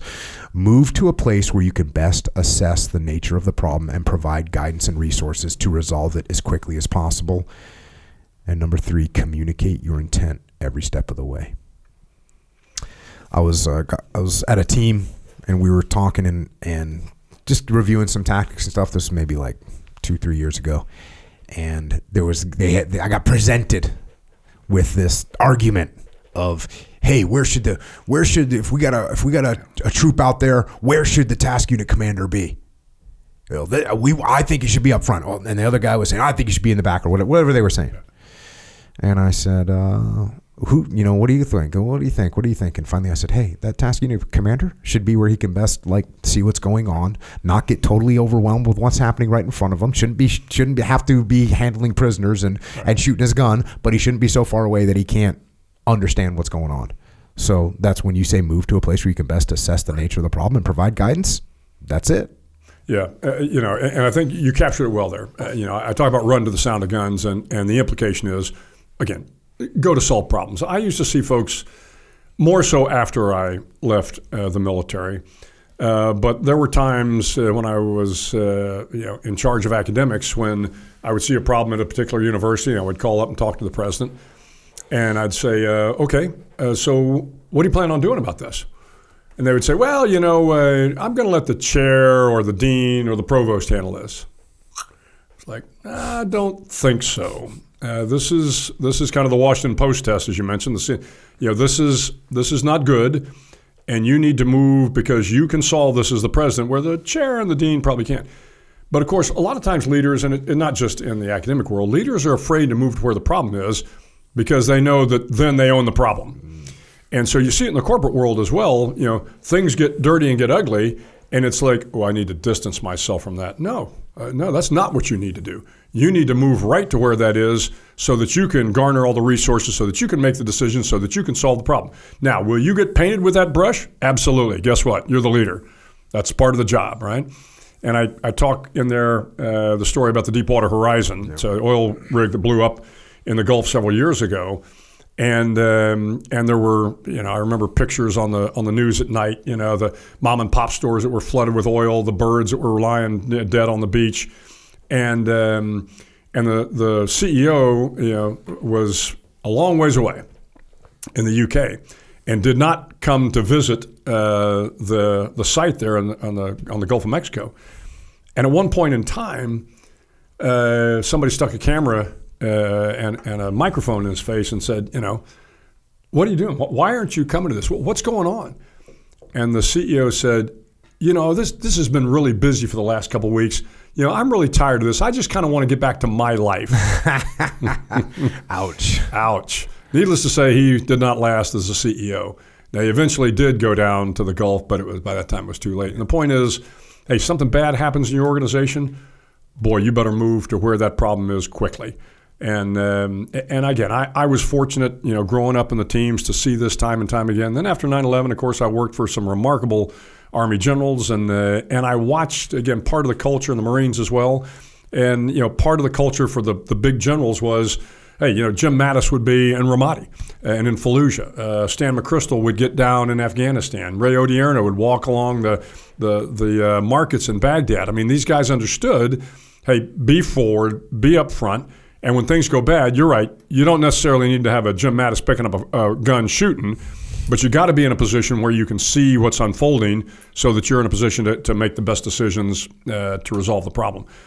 But uh, but once again, my time in the corporate world and in the academic world, I found the same problems. Again, this is the book. Yeah, I pull on military examples, but at the end of the day, this is this is about leadership. It's fungible. Uh, you know, whether you're in the military, whether you're in the corporate world, whether you're in the academic world, no matter where you are, the leadership principles are the same. I used to get asked all the time, you know, when I uh, when I was the chancellor of the University of Texas, I'd be talking to large donor groups or something like this, and invariably somebody from the back would ask what they thought was a rhetorical question.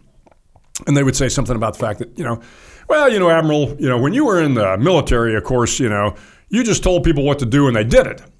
But now that you're in charge of all these faculty, you know, and, and they're kind of eccentric and they don't they don't uh, you know like discipline, you know, uh, how do you deal with that? How do you deal with these people that don't just follow orders like they did in the military? And I would pause and I'd say, well, let me tell you, if you think that when I was in the military, you just told people what to do and they did it, you never spent a day in the military. Because you know, you know, no matter where you are in leadership position, you have to inspire people. You have to manage people. Every once in a while, you got to kind of kick them in the fourth point of contact. But at the end of the day, this is, I don't know in my 37 years that I ever gave anyone an order. You know, again, the order was implied. But leaders, you've got to inspire and you've got to manage and you've got to, to, to help people understand the nature of the work they're trying to do. And that's good leadership. And again, so I think those principles apply kind of wherever you go. Yeah. Uh, two things for me. Number one, if your boss calls you and asks you about a problem, you need to go address that problem. that's, that's like if my boss calls me and says, "Hey, Jocko, what's going on with this thing?" I'm on it. I'm going to go figure out what's going on and I'm going to get that problem solved. So if your boss is calling you, that's his very nice indirect way of saying you better get this squared away right now.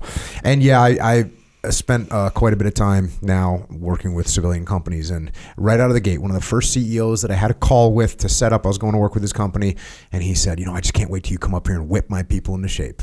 And I said, "Hey." listen, if you're looking for someone to whip your people into shape, you should call someone else right. because if we're whipping is what you do to dogs and horses and slaves, and you don't get results that you want, and you definitely aren't going to form a, a world class organization. So uh, yes. Leadership is required, and I'll, another thing I'll tell people is, you know, you think you can just tell people what to do in the military. You're telling them to do something that might get them killed. killed. There's actually no place where people will push back more than when they're being told to do something that could get them killed. Yeah. That's where they say, "Hey, you're an idiot. I'm not doing it." That's what that's what happens. And actually, that does get reflected in in movies from time to time. They show, you know, the especially they show the Vietnam area. I'm not doing that. That's ridiculous. So, yeah, that's uh, uh too bad that we have that reputation, and I think it does come from all the boot camp scenes, right? Yeah, all course. the boot camp scenes, yeah, yelling course. and screaming. So, but you know, your point about. Um, you know, when things go wrong. And you and I were talking before we started the podcast. You know, the, the nature of, of, combat is always challenging, and unfortunately, uh, we have civilian casualties. Uh, and I can tell you, you know, when I ran my three-star command in Iraq and Afghanistan, just the nature of you know 10,000 uh, guys out there conducting combat operations every night in Iraq and Afghanistan, we had civilian casualties. And every time we had these, as I mentioned, you know, we did a thorough, thorough investigation. But when those casualties were significant enough, I mean, I would be the guy that would move to, you know, the side of the casualty, or I would talk to the general. You can't avoid the the ugly problems, and the uglier and the harder they are, the more you as a leader need to be right up front.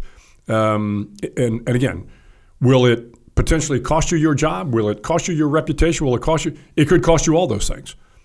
But if you do it, it will also gain you the respect of the people that work for you because they know uh, you took on the hard problem.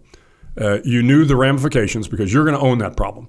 And if it turns out that problem is really ugly and it's on you, uh, yeah. Uh, but the people that work for you, they expect you as the leader to get out there to address the problems, to be the face of both the problem and the solution. Yeah, that's one of one of the good things I learned from the army. Um, we had, you know, we're, we're in combat all the time, and people are getting killed, and people are getting shot. And what one of the things I learned from the army was, oh, the best thing you can do if something happens is you say, hey, come investigate this right now. Yeah. Like if something happens, let's do an investigation because I want to know what happened. I want to make sure everybody knows what happened. I want to see what we learned from it. And our motto, one of our models was investigate us. Yep. Come, come and investigate us. You, you want to see what we're doing? You want to understand what, what we're doing out here, how it's happening, how these things transpire? Come investigate us. And, and sure enough, I mean, number one, we did shooter statements all the time for all of our engagements be, for that reason to make sure people knew like here's exactly what happened. Here's the here's the enemy tactics, techniques, and procedures that were witnessed. Here's the rules of engagement that were followed. Here's what happened, and here's how and here, here's how it happened. And then when we did. Uh, if anything expanded beyond that, it was like, yes, please come and investigate us. Yep. And I learned that from the army. The army, the army said, hey, if anything happens, you should raise your hand and say investigate. Yeah. And that's the best possible thing to do. Get someone else down here, because if you look like if you look like you got your hand down, and you're looking in the other direction and you're saying I don't want to get investigated, you, you're you're gonna you're gonna sound guilty, and there's probably a reason that you're gonna sound guilty, probably because you're doing something stupid. So we would raise our hand. Yep, this is what happened. Come investigate. Come and check it out. Come and give us your two cents. We want to know that you know what's happening. Right. So I love that attitude. It's also a really good attitude that everybody in my everyone that works for me knows that that's my attitude. Like every single person knows what I'm going to do. There's not going to be any cover ups. We're not, right. you know, I literally said, hey, there will be no cover ups. If you work for me, there's nothing getting covered up. If you think I'm going to brush something on the rug, it ain't happening. If you're doing something stupid, it's going to come out. So don't do anything stupid. you know, our rules of engagement, hey, you better make sure if you if you kill somebody, you better make sure that they are bad. If they're not bad, don't kill them, obviously and we put those rules out, and that's how we ex- executed. That's how we operated. So I really like that uh, idea up and down the chain right. of command. Come investigate us. Um, next one, sua sponte. Am I saying that right? Sua sponte. That's right. Sua sponte. See, I wasn't saying it quite yeah. right if I put an e in there. The Rangers have a Latin saying, sua sponte. It means of your own accord. In other words, doing what needs to be done without being told to do so. There is often misguided belief that soldiers only follow orders, but the strength of the Amer- American military is that the great soldiers, the truly great leaders, do what is right without being told. They do what is right to protect their men and women. They do what is right to uphold the reputation of their unit. They do what is right to bring honor to their country. They do what needs to be done, whether ordered to do so or not. This sense of initiative separates the great leaders from the mediocre ones. Yeah, so I start off that chapter talking about Ralph Puckett. Uh, Ralph Puckett, who uh, received the Medal of Honor for actions, uh, Army Ranger, received uh, the Medal of Honor for actions in Korea. And then I think also received the Distinguished Service Cross in Vietnam. Highly decorated guy. But the story I think that is that is almost more compelling, as, as strange as it sounds, because you know, in, in the case of Ra- Ralph Puckett, uh, the Rangers are moving into this position in Korea. They're taking fire um, from the North Koreans and the Chinese. And Puckett, in order to draw the enemy's fire so that the Rangers can direct fire on the enemy, runs across an open field. Not once, not twice, not three times, but, but four or five times. So the Rangers can find out where the fire is coming from. And then as soon as they see where the, the North Korean uh, gunners are, then they engage them, right? And uh, and at some point in time, later on, years later, somebody uh, was asked, "Why the hell did Ralph Puckett do that?" And the young ranger replied, "Well, somebody had to do it." And Lieutenant Puckett knew that he was that somebody. He kind of did it of his own accord. But I tell a, a, much simpler story because obviously, you know, we're not all going to find ourselves in the Ralph Puckett position where you know our lives are at stake. Uh, but but this idea is is still important. This idea of sua sponte, of your own accord. And I mentioned that uh, when I was Commodore, we were um, commemorating a, a, building in Hawaii uh, for Moki Martin, for one of the great SEALs, uh, Lieutenant uh, Philip L. Moki Martin. Uh, Moki was uh, born and raised in Hawaii, and in this building, for an SDV building, we were um, going to name the building in his honor. Well, as we as we get up to do this, we've got the hangar, the high bay is full. We got you know a couple hundred folks are there. You got dignitaries from um, from Hawaii there. And so, uh, and Moki, as you know, is in, in a wheelchair. Um, so I get up to give my comments, and we had correctly positioned the microphone for Moki to give his comments, but we had not positioned it absolutely correctly. So Moki wheels up to give his remarks, and um, and you can't hear him. And I'm I'm kind of sitting in the back, and and uh, I'm thinking, okay, well, I'm I'm the senior officer, I'm the dignitary here it's going to be a little awkward, but I think I need to get up and go reposition the microphone.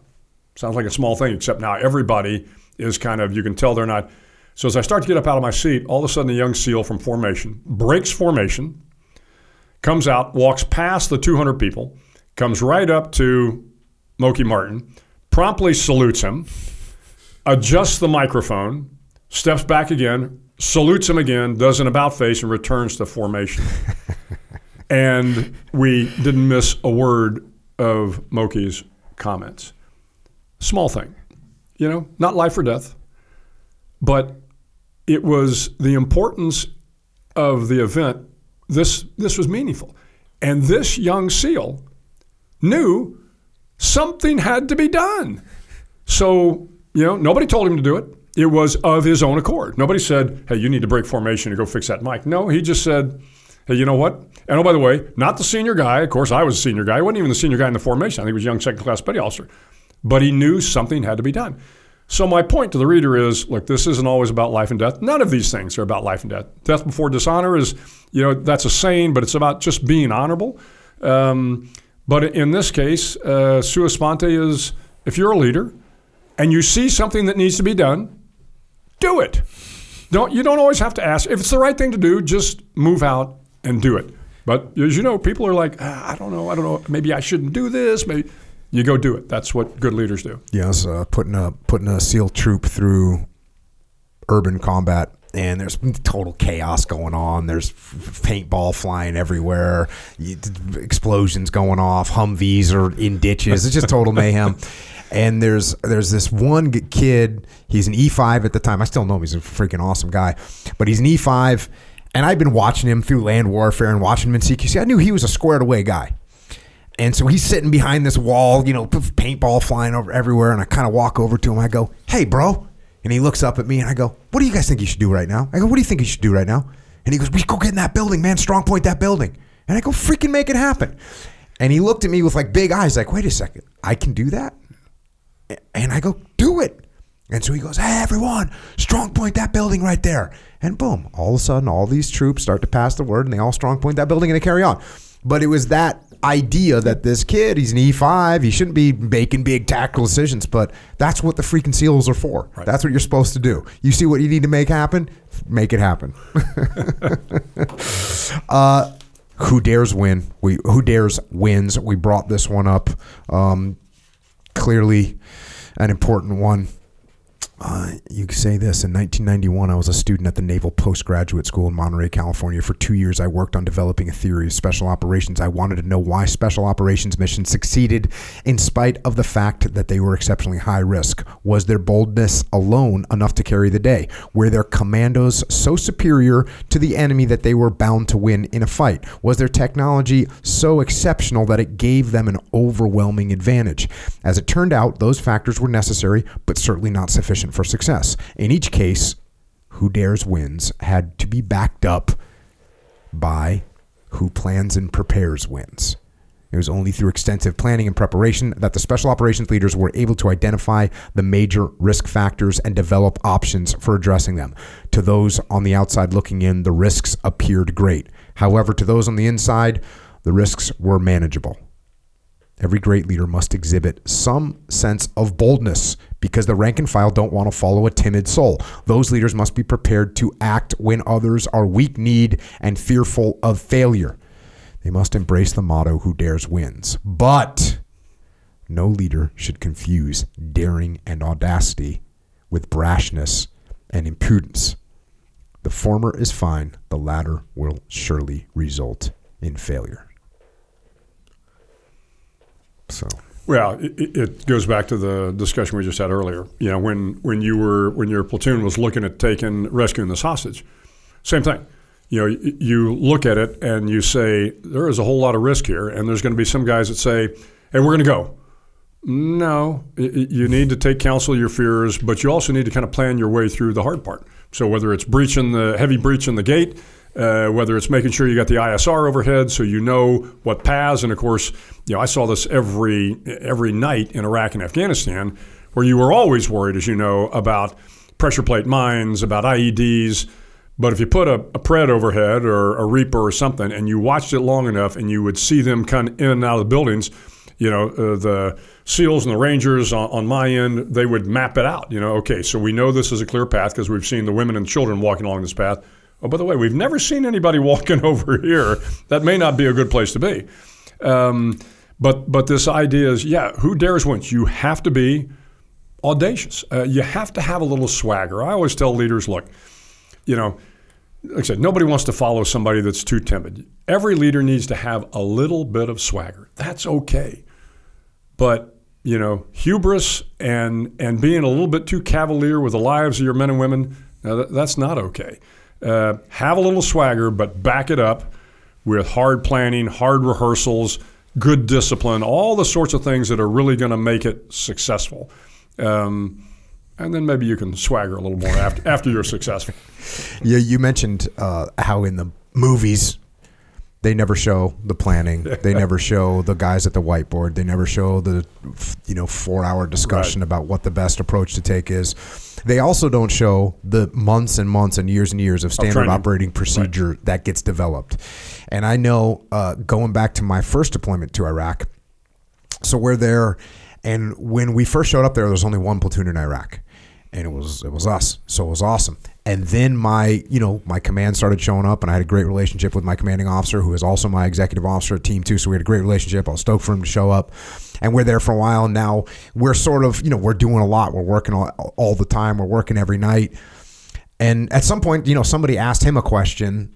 He said uh, he wanted to know, "Hey, Jocko, how much time do you need to be able to launch on a target?" Because you know, this we'd we'd gotten past uh, when the war started. It was like oh, we 96 hour planning cycle and that kind of thing. So now we're way past that. But so you know, he comes down to talk to me and he says, "Hey, Jocko, like you know, we're getting asked. Uh, CJSOTF wants to know how long do you need before you can launch on a target?" And I, I look at him and I go, um, 15 minutes, you know, and he, and he kind of like was a little bit surprised and, and of course thought I had, you know, like a, a little bit maybe extra swagger. but that, but and I explained it. Then I sat down. I said, "Hey, sir, here's the deal. Like we know what we're going to do. You point us at a building. It's not a plan. It's a standard operating procedure. This is what we're going to do. And if you tell me where the target is, you tell me what frequency the conventional forces are that are in that AO, and where the friendly forces are located. That's the information I need. You tell me to go hit a target. I can. I, we can leave in 15 minutes. That's how long it takes me to get my battle dress on, and so it takes me 15 minutes, and we'll be in those Humvees rolling. But all of that wasn't based on our planning. It was based on the fact that our standard operating procedures were so solid at that because we were running ops every night. We know what we're going to do. So those Yeah. those are included too. Uh, Yeah, and and it's uh, you know when I tell people a, lot about the Bin Laden raid, I said, look, we, we went through the standard, as you know, our our procedures at that command, very very detailed before any mission. And uh, the night before the mission, I do a four hour debrief, and so as the commander. Everybody that's part of the mission is there, and you know they all come up to me. I'm sitting in the front row in the hangar, and uh, and they say, you know, sir, I'm uh, Chief Petty Officer so and so. Here's what I'm doing on the. On, and of course, we got the model in front of us. Sir, my job is to do this, this, this, and then I quiz them and I, and I check it. So, but of course, no plan survives first contact, right? so the, the idea, you know, we had the, you know, first helo was going to come in, guys were going to fast rope into the, uh, the courtyard. Second helo was going to come in, guys were going to fast rope onto the roof. None of that plays out. And of course, we had plan A, we had plan B, we had plan C. But also, you talk about the standard operating procedures. Team guys knew what to do. Okay, look, now we are not where we thought we were going to be. We're not even in the same compound. We're isolated. Oh, by the way, the second group is outside the building. Well, we didn't plan on being outside. But you know what? We've been outside a lot of compounds in our time, right? And of course, every one of these guys, a lot of combat experience. So the SOPs then kick in. Okay, I got it. Breacher, breach this wall. Guys know how they're going to flow in. Everybody knows how they're going to clear the rooms, and the SOPs kind of take over after you know Plan A, B, and C. Um, so yeah, the the but this is what a lot of folks don't understand. But if you're a brand spanking new platoon, you don't have that muscle memory on the SOPs. You know, particularly if you got new guys in the platoon. But after like your platoon, like after you've been in combat for a while, and every night it's another building in Ramadi, and it's uh, you, know exactly if you go into the carport, you're going to enter into the kitchen uh, because every guy in an Iraqi house has got the kitchen off the carport. Um, you know, this is these are SOPs. But it's when all of a sudden the target becomes different than what the SOPs have called for, and that was the case in the Bin Laden raid. You know, the compound large trapezoid, but it was just a little bit different than what we had expected. Um, you know, kind of from the standard compounds. Boy, then you got to plan the heck out of it. Yeah, yeah. The uh, we got really good as a community in those twenty Oh, years yes, we did. yes, we did. Um, next one. Hope is not a strategy. Uh, never underestimate the power of hope. And again, I'm, I'm fast forwarding. Get the book. Get the book for all the examples. I'm giving some of them, not giving all of them. Never underestimate the power of hope. Hope is what inspires. Hope is what encourages. Hope is what empowers. And without hope, nothing would be nothing worthwhile can be accomplished. But hope alone is just wishful thinking. Pair hope with a sound strategy, a detailed plan, and a lot of hard work, and nothing is out of reach. I tell people pretty regularly without hope, nothing can be accomplished, but hope by itself accomplishes nothing. Yeah. You know, when I was doing writing my thesis at the Naval Postgraduate School, the one that became Spec Ops, I had a chance to interview some of the you know the great leaders of the World War II missions in particular, and and one of them was the mission to go get the Tirpitz. The Tirpitz was a huge uh, German battleship. Um, it had been slightly damaged and had been sent up into Kafjord up into Norway, where the the Brits could not get to it. So for two years, uh, the British uh, decide that they're, they're going to build a plan using X-craft. So X-craft were these three-man small dry submarines. They're going to send six of them from Scotland across the open sea to get into the fjord to make their way up to uh, up the long way up the fjord to put large uh, explosives on the battleship Tirpitz and sink it. So for two years they rehearsed this. Well, in the planning, the little submarines were being pulled by big submarines. And back in the day, they had two kinds of lines. They had standard manila lines, kind of cotton woven, big hawsers, big lines. And they had this new thing called nylon, the nylon ropes. Well, as, as they rehearsed this, again, they had a, almost, almost two years to rehearse this. They never did a full dress rehearsal in towing the little mini subs because when the mini subs towed behind the big submarine, it, they would they would oscillate up and down, and the guys got violently sick in the back of these little mini subs. They could only handle it for about an hour and a half, and they said, you know what? When the time comes, we'll gut it up, and we'll. ma-" It was like a seven or eight hour transit across. They said we'll just we'll gut it up. So they never rehearsed that part of it. Well, when the mission finally uh, came about, the six big submarines towing the six mini subs, three of them are sunk and lost before they ever get to Norway because the Manila lines broke because they didn't test it out to its full extent. All the nylon lines held.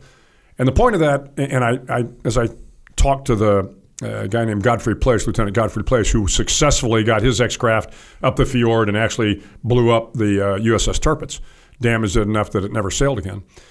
But in, in talking to him, he said, you know, if only we had done a full dress rehearsal, if only we had planned that part in it and really done and executed and rehearsed that full part of the plan, we'd have known the manila lines were going to break. And we probably would have saved nine guys. And, and he carried that burden even when I interviewed him back in the 90s. I mean, it was like we had two years and we never did a full dress rehearsal on that. And it is about this. They, again, they hoped, they hoped it would all work. And, but hope wasn't the right strategy. If they had planned and rehearsed it, they would have known that part was going to fail. Um, and, you know, you see it all the time. Like I said, I tell leaders all the time look, it's great to be inspirational. It's really important to be inspirational. It's important to give the men and women that work for you hope and inspire them. But if that's all you're bringing, it, it probably isn't going to work. You better be also prepared to pull out the stubby pencil and do the hard planning, build the tactical plan, the strategic plan, figure out how it's all going to work together, because that's what's expected of a leader uh, at any level hope is definitely not a course of action. That's for sure. Uh, similar, no plan survives first contact with the enemy. Um, again, you you just mentioned this, but you covered more in depth on the on, in the book. You talk about the Bin Laden raid. You talk about the multiple contingencies that they had to go through in order and to be prepared for those, and then to execute them on execute on them. And you say here, as a leader, always ensure that your organization has put forth the effort to plan for the worst case scenario, even if it seems the least likely to happen, because no plan survives first contact with the enemy. Always be ready. Yeah, I mean, as you know, this is everybody always, you know, sometimes you'll look at the worst case scenario, and I've seen it before. More again, more outside the military because the military understands. Look, you got to plan for the worst case scenario. Um, but outside the military, sometimes they, they look at it because it's going to cost them money to plan for the worst case scenario. So a lot of times, like, I mean, what's the chance of this happening? So I, I think in there I talk about the Exxon Valdez a little bit, the, the tanker that sunk uh, off off Alaska. When they when they did the forensics and, and, they did the after action, they did the investigation. There were a lot of people that thought "Hey, this could happen. This could happen. Yeah, but you know, the chance of it happening is really, really slim. And in order for us to prepare for it, it's going to require a lot of people, a lot of planning, a lot of money. So it was such a small percentage of chances that I thought it could happen that they never planned for the worst case scenario. So now again, this is the nature of it. You got to figure out how far down do you plan. I mean, there's you know, there's always a worst worst case scenario. But you know, in the military, we know, like I said, no plan survives first contact with the enemy. You better have a plan A and a plan B, and you better think through the worst case scenarios so that you're prepared to make the decisions. What I don't say in there is on the bin Laden raid, I had a decision matrix that I had the guys make up for me. And I said, every step of the way, if this bad thing's happen, if this bad thing happens, what am I going to do? I don't want to have to be thinking about it and, and debating it, you know, right in the middle of the mission. I want to know, and so we had one. So you know, if the helicopters, uh, you know, cross into Pakistan and they're detected, do we keep moving? or do we turn around? And the answer was if they're detected on the border, we turn around. How about a quarter of the way through? We turn around. How about halfway through? We turn around. How about past halfway through? So then there were a couple branches of that, which was have the have the Pakistanis do they know where we're going? And if the answer was no, then we press on. What happens if we lose a helicopter? Do we keep going? I mean, what happens if we have a mass casualty? Do we? So all of these scenarios I had so that in the heat of the battle, I didn't go, oh man, I don't know. What, what do you think we should do? That's not the time to be thinking through the most you know, worst case scenario. You better have figured out what you're going to do at that point in time. And, uh, and so I thought about it, particularly the mass casualty. What happens if one helicopter goes down? What happens if two helicopters go down and we've we got 24 SEALs dead on the ground or injured? Well, I had a backup plan for that, right? We had a whole contingency of guys waiting in Afghanistan to come uh, pull them out. But um, but I wanted to make sure I didn't waffle on any of those decisions. So when it was warm and cozy, I said, this is the right decision to make if things go south. And I will know what to do in the heat of the battle when bad things happen because I'll have thought through it ahead of time. This is uh, when people are climbing at Everest or whatever, you know, peak that they're climbing, and they say, "Hey, if we haven't gotten to this point or whatever it is, at 10 o'clock in the morning, we're turning around and going back down. No matter where we are, could be 50 meters away. We're 10 o'clock, we're turning around and going back down. And when people don't follow their what they've set up, that's when they get killed. You know, it's another thing I used to teach guys was, you know, you're on patrol, you're you're out in the city or you're out in the jungle, you're out in the desert. As a leader, you should be looking, okay, if we get contacted right now, where are we going to go? Because this is going to change every 20 yards that you That's walk. right. And if you're constantly thinking, oh, there's a good out over there, there's some high ground over there, you're constantly thinking through that. As soon as you do get hit with something, you already thought through it. You it, so this is a, the idea of just having the pre-thought. You've you've thought through 97 percent of the information. Sure, there could be some three percent that well, the helicopter went down, but it went down over here and it actually landed okay, and so now we got some people. We got, you could make some little minor adjustments, but the vast majority of your thinking which is going to cause all kind of smoke to come out of your ears. A vast majority of it's already done, and you have a little three percent to make a decision on, and you can do it very quickly. Um, number eleven pays to be a winner. pays to be a winner, and as they say in BUD/S, it also sucks to be a loser. You are on board a ship at this point. I'm going to read a quick story. At 0800, I heard my name. I think you're on deployment. Yeah, you're on deployment on a ship, you know, with a platoon. At 0800, I'd heard my name broad, broadcast across the ship's intercom. Commander McRaven, report to the bridge. This was not a good sign. I knew that the Commodore, my boss, would be waiting to grill me. As I made my way from the berthing area up three flights of ladders to the bridge, I started to prepare my defense. Yes, SEALs had gotten into trouble, but how did that compare to the 22 Marines who were equally egregious? Entering the bridge, I found Mike Kamatos, Quamados, right? Comados, the Commodore, sitting in his captain's chair. I approached the chair and came to a modified attention. Sir, you called for me?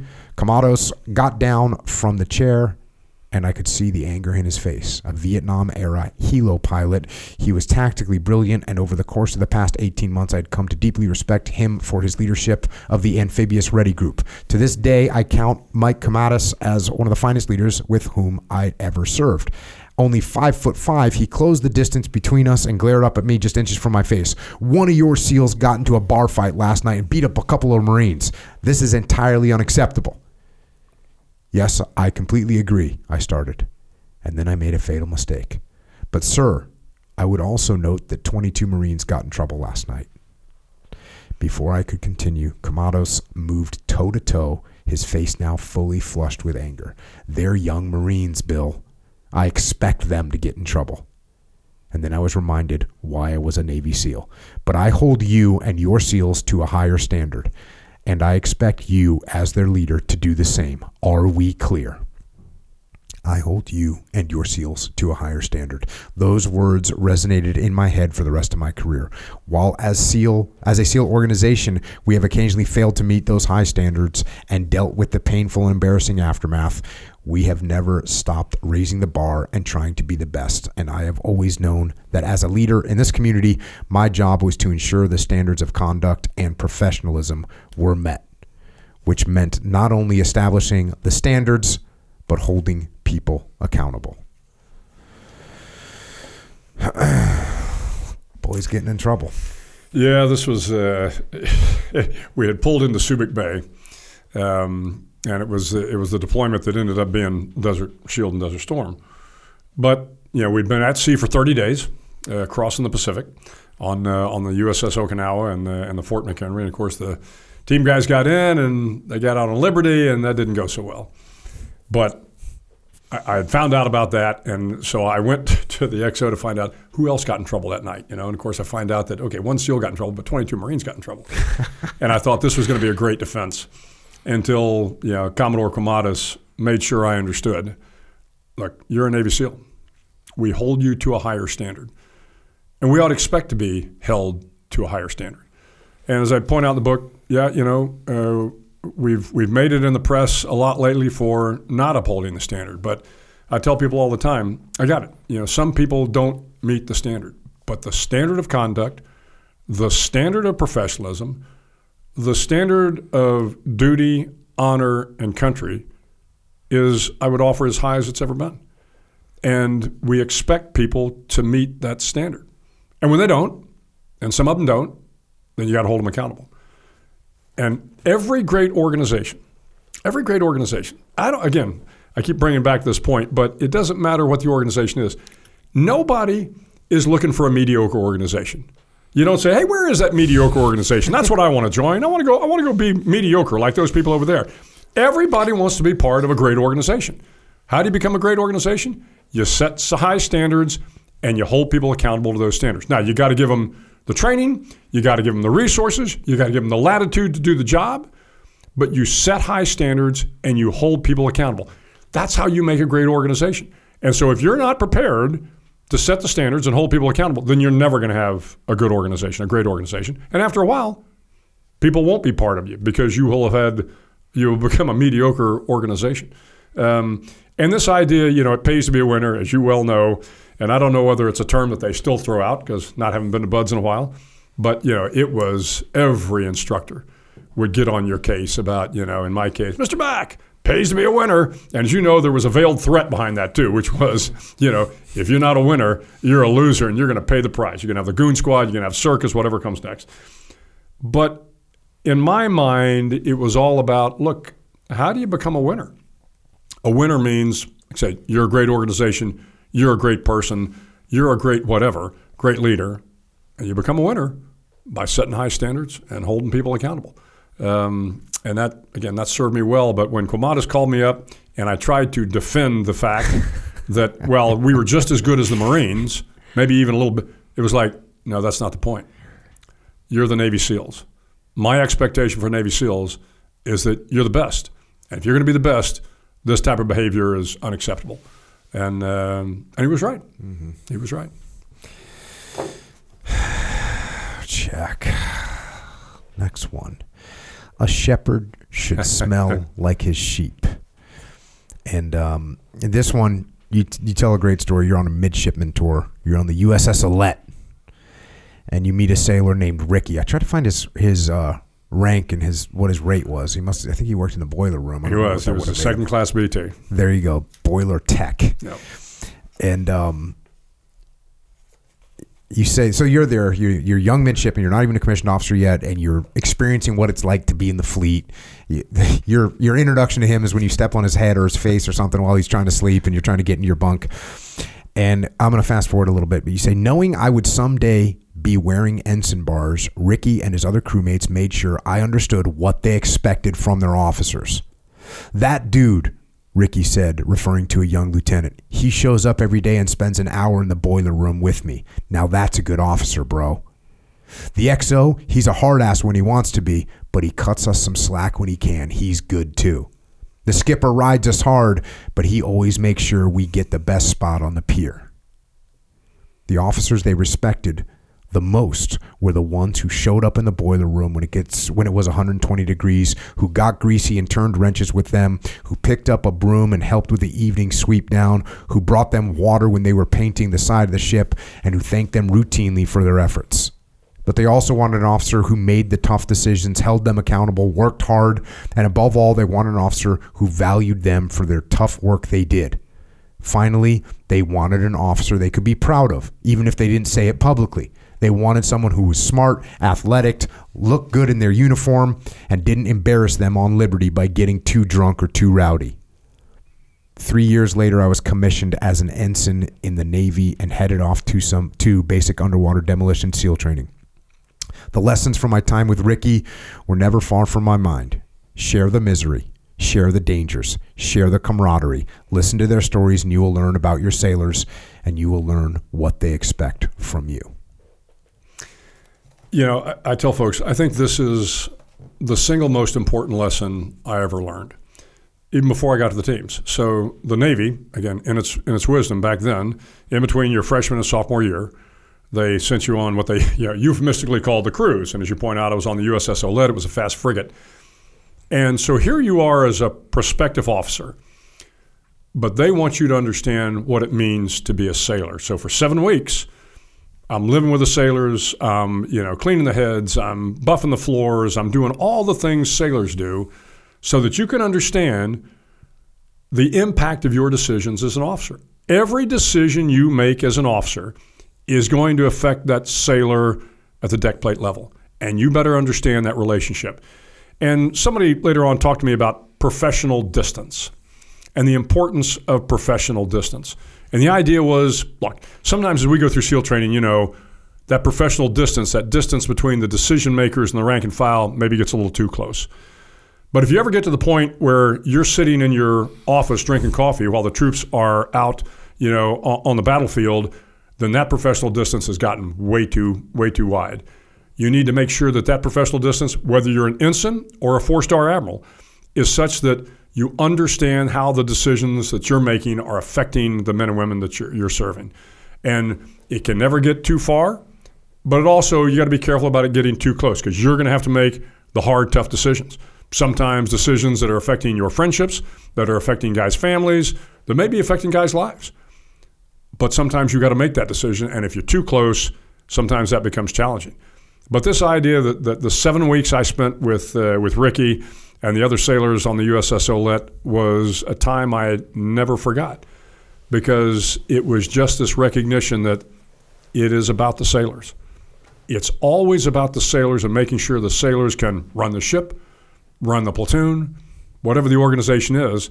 And it really is this reflection, I think, about servant leadership as well. As you know, we, when I first came into the military in 1977, there weren't a lot of what we would call servant leaders it still had for the Navy. It had this kind of surface warfare mentality, which was you know the CO of the ship was king. Whatever the CO said, you were going to do, and and it was a hard. The young officers were put in crucibles, and if they survived the crucible, then I guess they were going to be a decent officer. Then the all volunteer military comes into effect, and there were a lot of guys said, I don't have to put up with this crap anymore. You know, I, I can't be yelled at constantly, and and this idea that look, as a servant leader, your job is to make sure that the team is successful. That once again, you know, you give the men and women that work for you the tools to do the job, you give them the training to do the job, you give them the latitude to do the job, you hold them accountable when they don't do the job. But if the leadership ever becomes about you, if it's about your promotion, if it's about your ego, if it's about your glory, you're probably not the right person for the job. I mean, this is, I, I tell folks all the time, we're called the SEAL teams for a reason because it's about the team. You can't get the job done unless the team does it. And if a leader, if if you're not inspiring that team, if you're not managing that team, if you haven't come up with a good plan, if they're not prepared to follow you, then it isn't going to work. So this was a, again a marvelous lesson early on in my career, and and uh, and the Navy still does it. Those cruises have gotten a lot shorter, unfortunately, because of money. But uh, best seven weeks I think I spent learning leadership, and it was about learning about the troops. Yeah, and it's it's awesome that people ask me, oh, who, who's your mentor? People yeah, ask me that. Yeah. And I always say, well, I have all kinds of mentors. Right. I have mentors that are books. You know, my biggest mentor is, is Colonel David Hackworth, who I never met, but I just read his books and stole everything from him. you know, that that's who the mentors are. And here you are, young ensign, you're getting mentored by this, you know, B, BT2 in the U.S. Navy. H- how long... I'm thinking of the uh, the abusive, tyrannical, yeah. authoritarian officer in the fleet and then you end up with this like cycle of of of violence, you know, cycle of abuse, and that's how I got treated. So that's sure. how I'm going to treat the next guy. Right. Did you get to see that sort of, you know, as the volunteer Navy came on board? Did you did you watch that transition? I, I did, and uh, you know, the teams were never quite like that because the commanding officers I had in the teams, because again, we'd, we'd all gone to BUD/S together. So there was a little bit of a different leadership uh, mentality from the commanding officers in the teams. But some of those commanding officers had been ship drivers at some point in time. But I spent a lot of time early on, as I mentioned, I was on the amphibious ready group, but I spent time on carriers and submarines. And early on in my career, there was a little bit of this, you know, tyrannical sort of commanding officer that that's the way they were trained. You know, they were trained to yell and scream, and uh, and that was the expectation. In the 80s, uh, things began to change a little bit. And a lot of this was the Vietnam officers. And I think of guys like Colin Powell, and I think about Norman Schwarzkopf, the Army guys that had come out of Vietnam, said, hey, look, we got to change the approach to how we lead. And I don't know when the term servant leadership began to apply, but yeah, I did see this change over time. uh, this recognition that hey, no, guess what? As a leader, you just don't tell people what to do and they do it. You've got to once again, you've got to inspire. you've got to be out there with the men and women, your sailors, your soldiers, your airmen, Marines. The Army understood this, I think, because it was more part of the Army culture than it was the big Navy culture. Because you know, in Navy, there's officers' country, and there's a there's a distance between the officers and the sailors. Even though, again, don't misunderstand me, there were some fabulous, absolutely fabulous commanding officers and officers on ships and submarines that understood that they had to earn the respect of the sailors. So don't misunderstand that part. But in general, there was a little bit of a separation. Whereas the Army officers and the Marine officers who were in Vietnam, I mean, they're in the mud uh, with the with the troops, and so they had there was a little bit of a different leadership style there. And so as the 70s and the 80s and then the 90s came along, you saw this this transition between the hard ass CO to the CO that yeah you you still need to be hard ass because oh by the way you're driving a ship, but you got to earn the respect. You don't get the respect just because you're the commanding officer. You got to earn the respect every day, and you got to figure out the best way to do that. By the time 9/11 comes along, I think what I saw by that time, and it's why we were, I think, you know, again, I, I've said before, you know, we are the finest military, I think, in the history of the world. And you think back on all the great militaries, whether you go back to the Roman legions, uh, World War II, World, doesn't make any difference. I don't know of any force that stayed together and fought for 20 years straight. 20 years. I mean, you think about your time, Jocko. Think about all the guys you know, particularly these guys that came in right after 9 11, mm-hmm. that signed up after 9 11 knowing they were going to war, and they stayed for 20 years. And they did 15, 18, I don't know how many deployments, constantly at war. And your, your point about the SOPs, the standard operating procedures. After a while, you could pull any platoon with the guys together who'd been spending time in Iraq and Afghanistan and say, okay, we got a target. How many minutes do you need? I need 15 minutes. Why? Because they'd done it so many times before. Most of the Roman legions, of course, were kind of part-time troops. Uh, you know, you had some professionals, but they were only professionals for a couple of years. They drew on the farmers a lot of times to make the Roman legions. You think about World War II, incredible uh, Americans. The war only lasted for four years. A lot of these guys were on the line for maybe you know 30 days on, 30 days off, maybe 18 months in, in Europe or or uh, or the Pacific.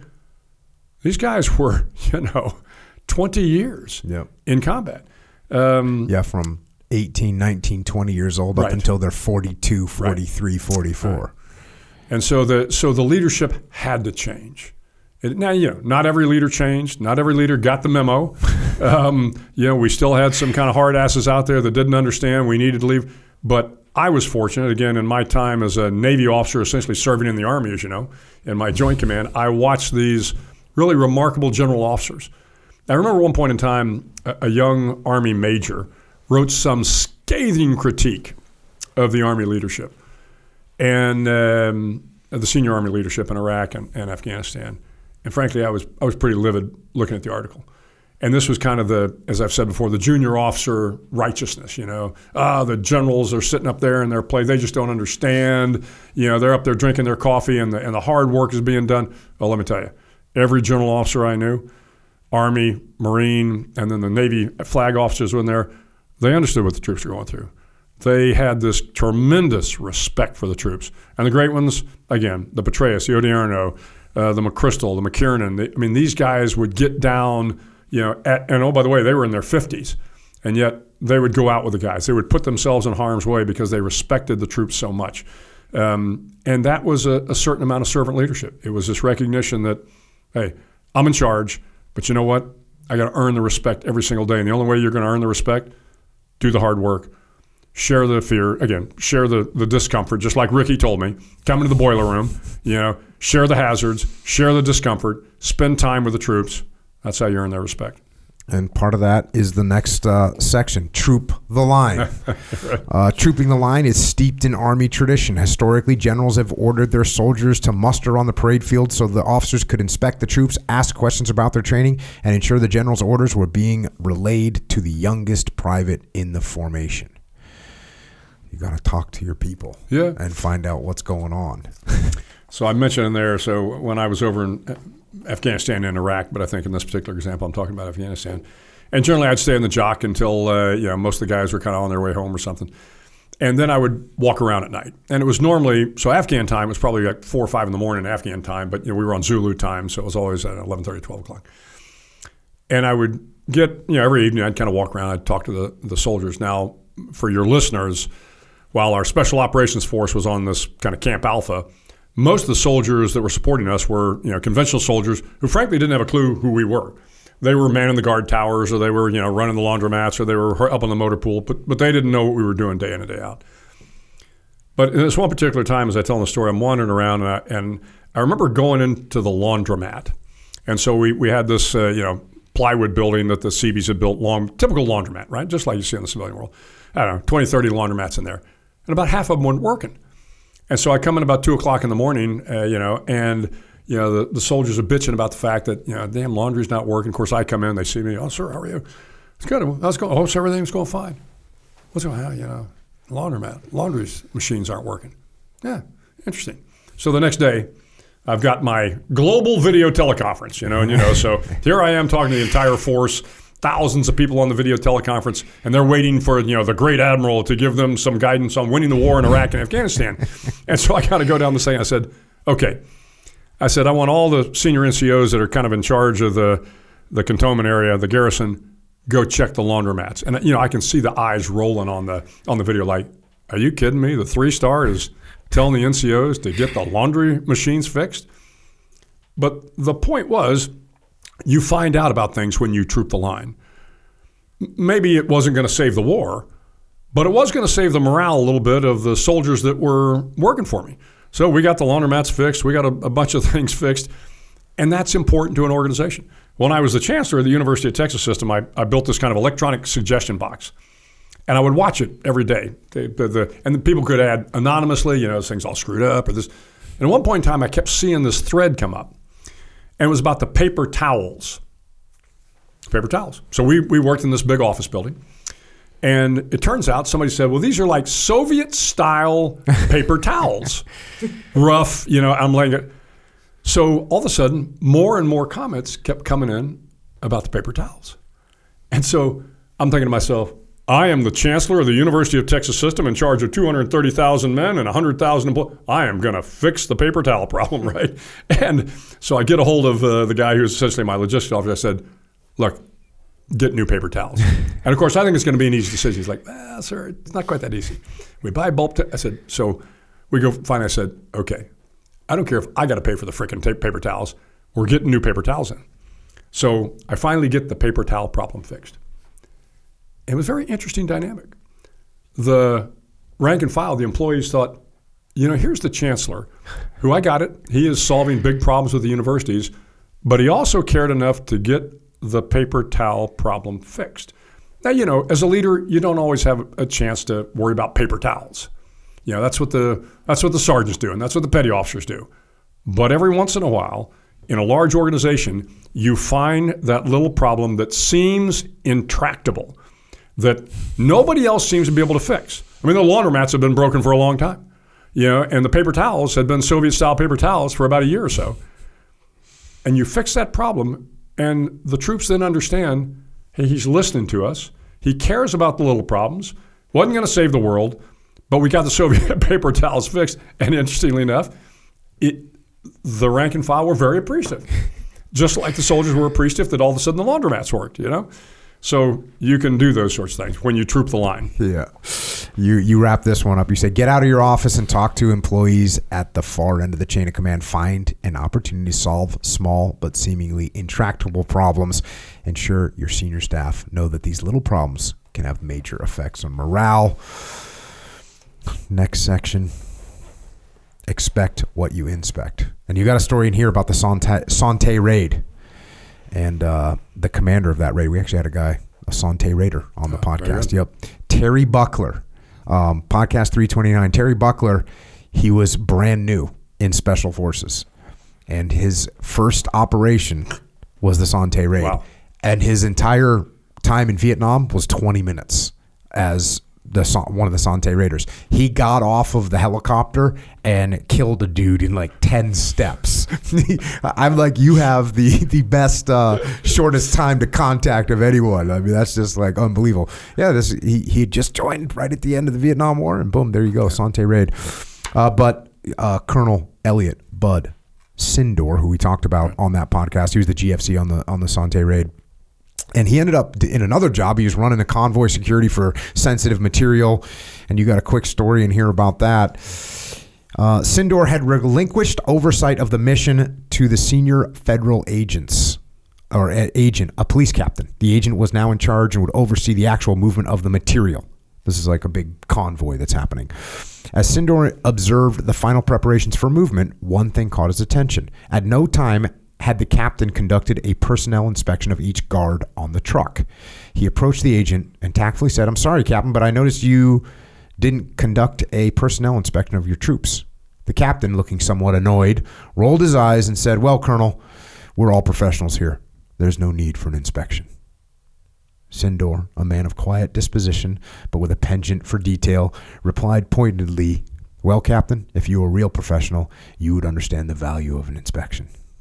The captain paused, remembering the service of the man in front of him, and within minutes, each agent was lined up as the captain went by, man by man, to ensure all their equipment was in place and operational. The captain knew that if anybody understood the value of inspection, it was Bud Sydnor.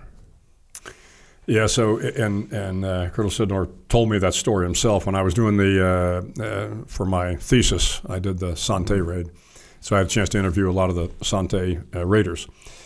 But and I've said before, I said it was probably the best planned, rehearsed, and run mission of all the missions I looked at in my um, in my thesis even though obviously the, the POWs were not at the camp because the intelligence didn't realize that they'd been moved earlier. But in the planning and preparation, uh, the Green Berets who were running this thing, I mean, they were inspecting guys constantly because, again, that as you know, that was kind of an army mentality from from being young rangers or young soldiers, whether it was boot camp or ranger school. They understood, hey, you know, we're going to inspect everything about you before the Son Tay Raiders got on the helicopter to get ready to go on the mission, there was a guy there going, okay, how much ammunition do you have? How many magazines do you have? Do you got your water? Do you have your radio? Is it on this frequency? You know, every every man before boarding the helicopter. So when we were doing the the planning for the Bin Laden raid, I mean, this was constantly in my head. And and I talked to the ground force commander and I said, look, you know, and I, of course I'd known the ground force commander for a long time. I said, look, I need you to do this. I, I need to make sure the master chief, whoever, inspects every single guy. And of course, the guys didn't have a problem getting inspected. They understood the value of this inspection. And I can't think how many times as a young officer I was getting ready to go on a, a training op or something. And at the last minute, you go, oh, shit, you know, I forgot my whatever it is, you know. And uh, I also always made sure that uh, before the big missions, if I was in charge of them, I would tell the guys, I want you ready at this point even though we had an hour before we would get on the bird. And I did that for the bin Laden raid, and I did that for a lot of things because invariably, when you do the inspection, then all of a sudden somebody goes, Oh, yeah, forgot to bring that. Okay, well, run back to your hooch, grab it, and get it because we got time. If all of a sudden you plan the mission, okay, we're, we are we are leaving, you know, the, the garrison at you know 2200 and then all of a sudden 2200 comes and guys still aren't quite ready, then you, the FUD factor all of a sudden it starts to complicate itself. Things get harder and harder. But this idea of inspecting, yeah, I got it. You know, but if you're going to go do something really complicated, you better spend some time inspecting people. And Sydnor really understood this. And this story about this this police captain, and I love the line. I mean, he's, he's telling me the story over the phone. And he said, I told him, look, if you're a real professional, you'd understand the value of an inspection. And he just said it casually. and I thought, oh, that that's golden because that's what real professionals understand. Yeah. I, I as you're telling this, I'm realizing that such a huge part of me being a decent SEAL was the fact that I had a swim buddy that, you know, I went through BUD/S with, and then we did three platoons together, and then we uh, three platoons together. Then we worked in training cell together, and then then I became an officer. We split up, but for and we lived together the whole time, so we were roommates. But we inspected each other without without even without even a word. Right. Like we, we were getting ready for a dive, we'd walk over to each other. We knew exactly we were getting ready for a jump. We knew he was getting ready to go to to you know out on a on a training op. We would just walk over to each other. We're guaranteed we're going to inspect each other. I never forgot anything. Right at least never made it past him. I never, you know, never paid, made it past him as a buddy. But yeah, but you know, we do that. To your point, you know, you're getting ready to go on a dive. The dive supervisor or somebody's going to inspect you. You get on the bird. You know, it's like check parachutes. You know, everybody, everybody. Knows. But for some reason, a lot of times, getting ready to go on an op, and if you don't have somebody that says, "Okay, better line up," okay, you know, who's got the tie ties? How much ammunition you got? You got water? You, you got the radios on this freak, and then all of a sudden you're like, eh, "Did you put batteries in your radios?" Uh, yeah, yeah. The inspections are helpful. Yeah. Uh, next one. Communicate, communicate, communicate, and this is the story that I opened Yeah. up with uh, with uh, Ensign Rambo McRaven on the on the attack. And what again? What I liked really really liked about that story is it, you realize how that these you're learning a lesson in training that's so valuable, and I think that's one of the reasons that we've been successful is that our training reflects combat, and what one thing that I remembered about that when I when I hear communicate, communicate, communicate, I remember I was uh, going through STT, and when we went through STT, they made you they made us do every position. So you know you might be a radio man this time, you might be point man next time, you'd be an AW gunner this time, and eventually on some long patrol, I ended up as like rear security. And I had no freaking idea where we were. I had no idea how long we'd been walking for. I had no idea where we were going. I, I had no idea how long we were going to take a break for in this perimeter. Just didn't know anything that was happening. And I was so absolutely irritated by this that when I moved into a leadership position, I always said to myself, I'm never going to let anyone feel like I felt when I was a rear security on a patrol. So that idea of passing the word and making sure people understand what's going on this is so critical. And they, you think you're communicating well, you're not. You're not. You sent an email out, right? Oh, I sent everyone an email two weeks ago. No, they got 47 other emails that day. They didn't open that email. You got to hit them with multiple times and multiple different directions. But So when I took over SOCOM, of course, as a four star, you know, you get your general officer staff and the colonels are on the staff, and uh, and I would do this. I'd say, okay, guys, uh, you know, here's what I want to do. I want want the staff to do this, this, this, and um, so uh, a couple months into the uh, into my command tour, I called the staff together. I said. Uh, are you guys making sure this word gets down to the? You know, we had three thousand people on the staff. Oh yes, sir. Yes, sir. Yes, sir. I said, tell me, tell me how that happens. And so I pulled some colonel aside. He said, "Well, sir, you know, right after I come out of this meeting, I go into my office and I call my uh, my majors in and I tell them what you told me, and then the majors meet with their people and they tell them, okay, okay, good, good, good. Um, so that afternoon, I go troop the line. so I walked around for a couple hours, and I would just go into various departments. I'd show up, you know. And of course, people are like, "Oh shit, there are four stars here," you know. And I walk in, I'd start talking to some, you know, young sergeant or something. I said, um, "Sergeant, did you hear this?" No, no, sir. oh, interesting. So I, I kept going around, and every, just about every young trooper I talked to, sir, I, I don't know what you're talking about. Okay. So I did kind of this informal survey, and I found out that 75% of the time, the word I was passing just wasn't getting down. So uh, that's the four star freaking that's admiral. Right. So, and it took me. I mean, I did this over over a period of a couple of weeks, kind of doing my own little assessment. So finally, a month later, I pulled my staff in again. I said, "Okay, boys and girls, let me tell you what I found out." And so I started going through this. I said, "Let me tell you, this level of folk, they're not hearing this at all." And of course, they were like, "Well, I don't know how why they're not hearing it. You know, I'm passing the word." And to your point, boy, you got to communicate, communicate, communicate. I mean, up and down the chain of command. And uh, and I just found that it was kind of the classic kids thing. You know, you start at one level, and before long, the word is either incorrect or it's not getting passed. You have to actively pursue making sure the information gets down to the rear security. Yep. And of course, I, I mentioned in that one Marshall Lubin, who was you know quite the seal and and and uh, one of the oldest guys that went through training with me. He's the rear security for this particular one, and he had no clue what the hell I was doing. Ram, Rambo McRaven was off on his own, you know. So, Yeah, the uh, I've I, I don't know how many companies I've talked to where I've you know talked to the the C suite leadership like oh do you think everyone knows what's going on there? Oh yeah of course we communicate really well. And you go talk to the front line and they have no idea what's happening.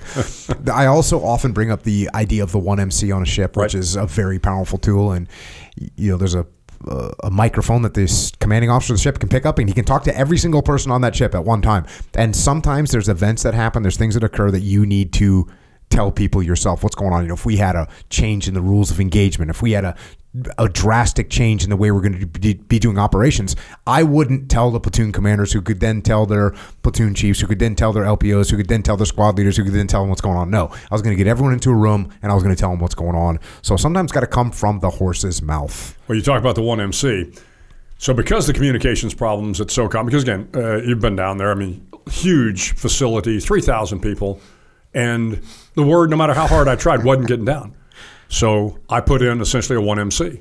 I put in a PA system, and when I went to my IT people, I said, "Okay, look, I want to put a PA system here." And the guy says, Sir, you mean like elementary school?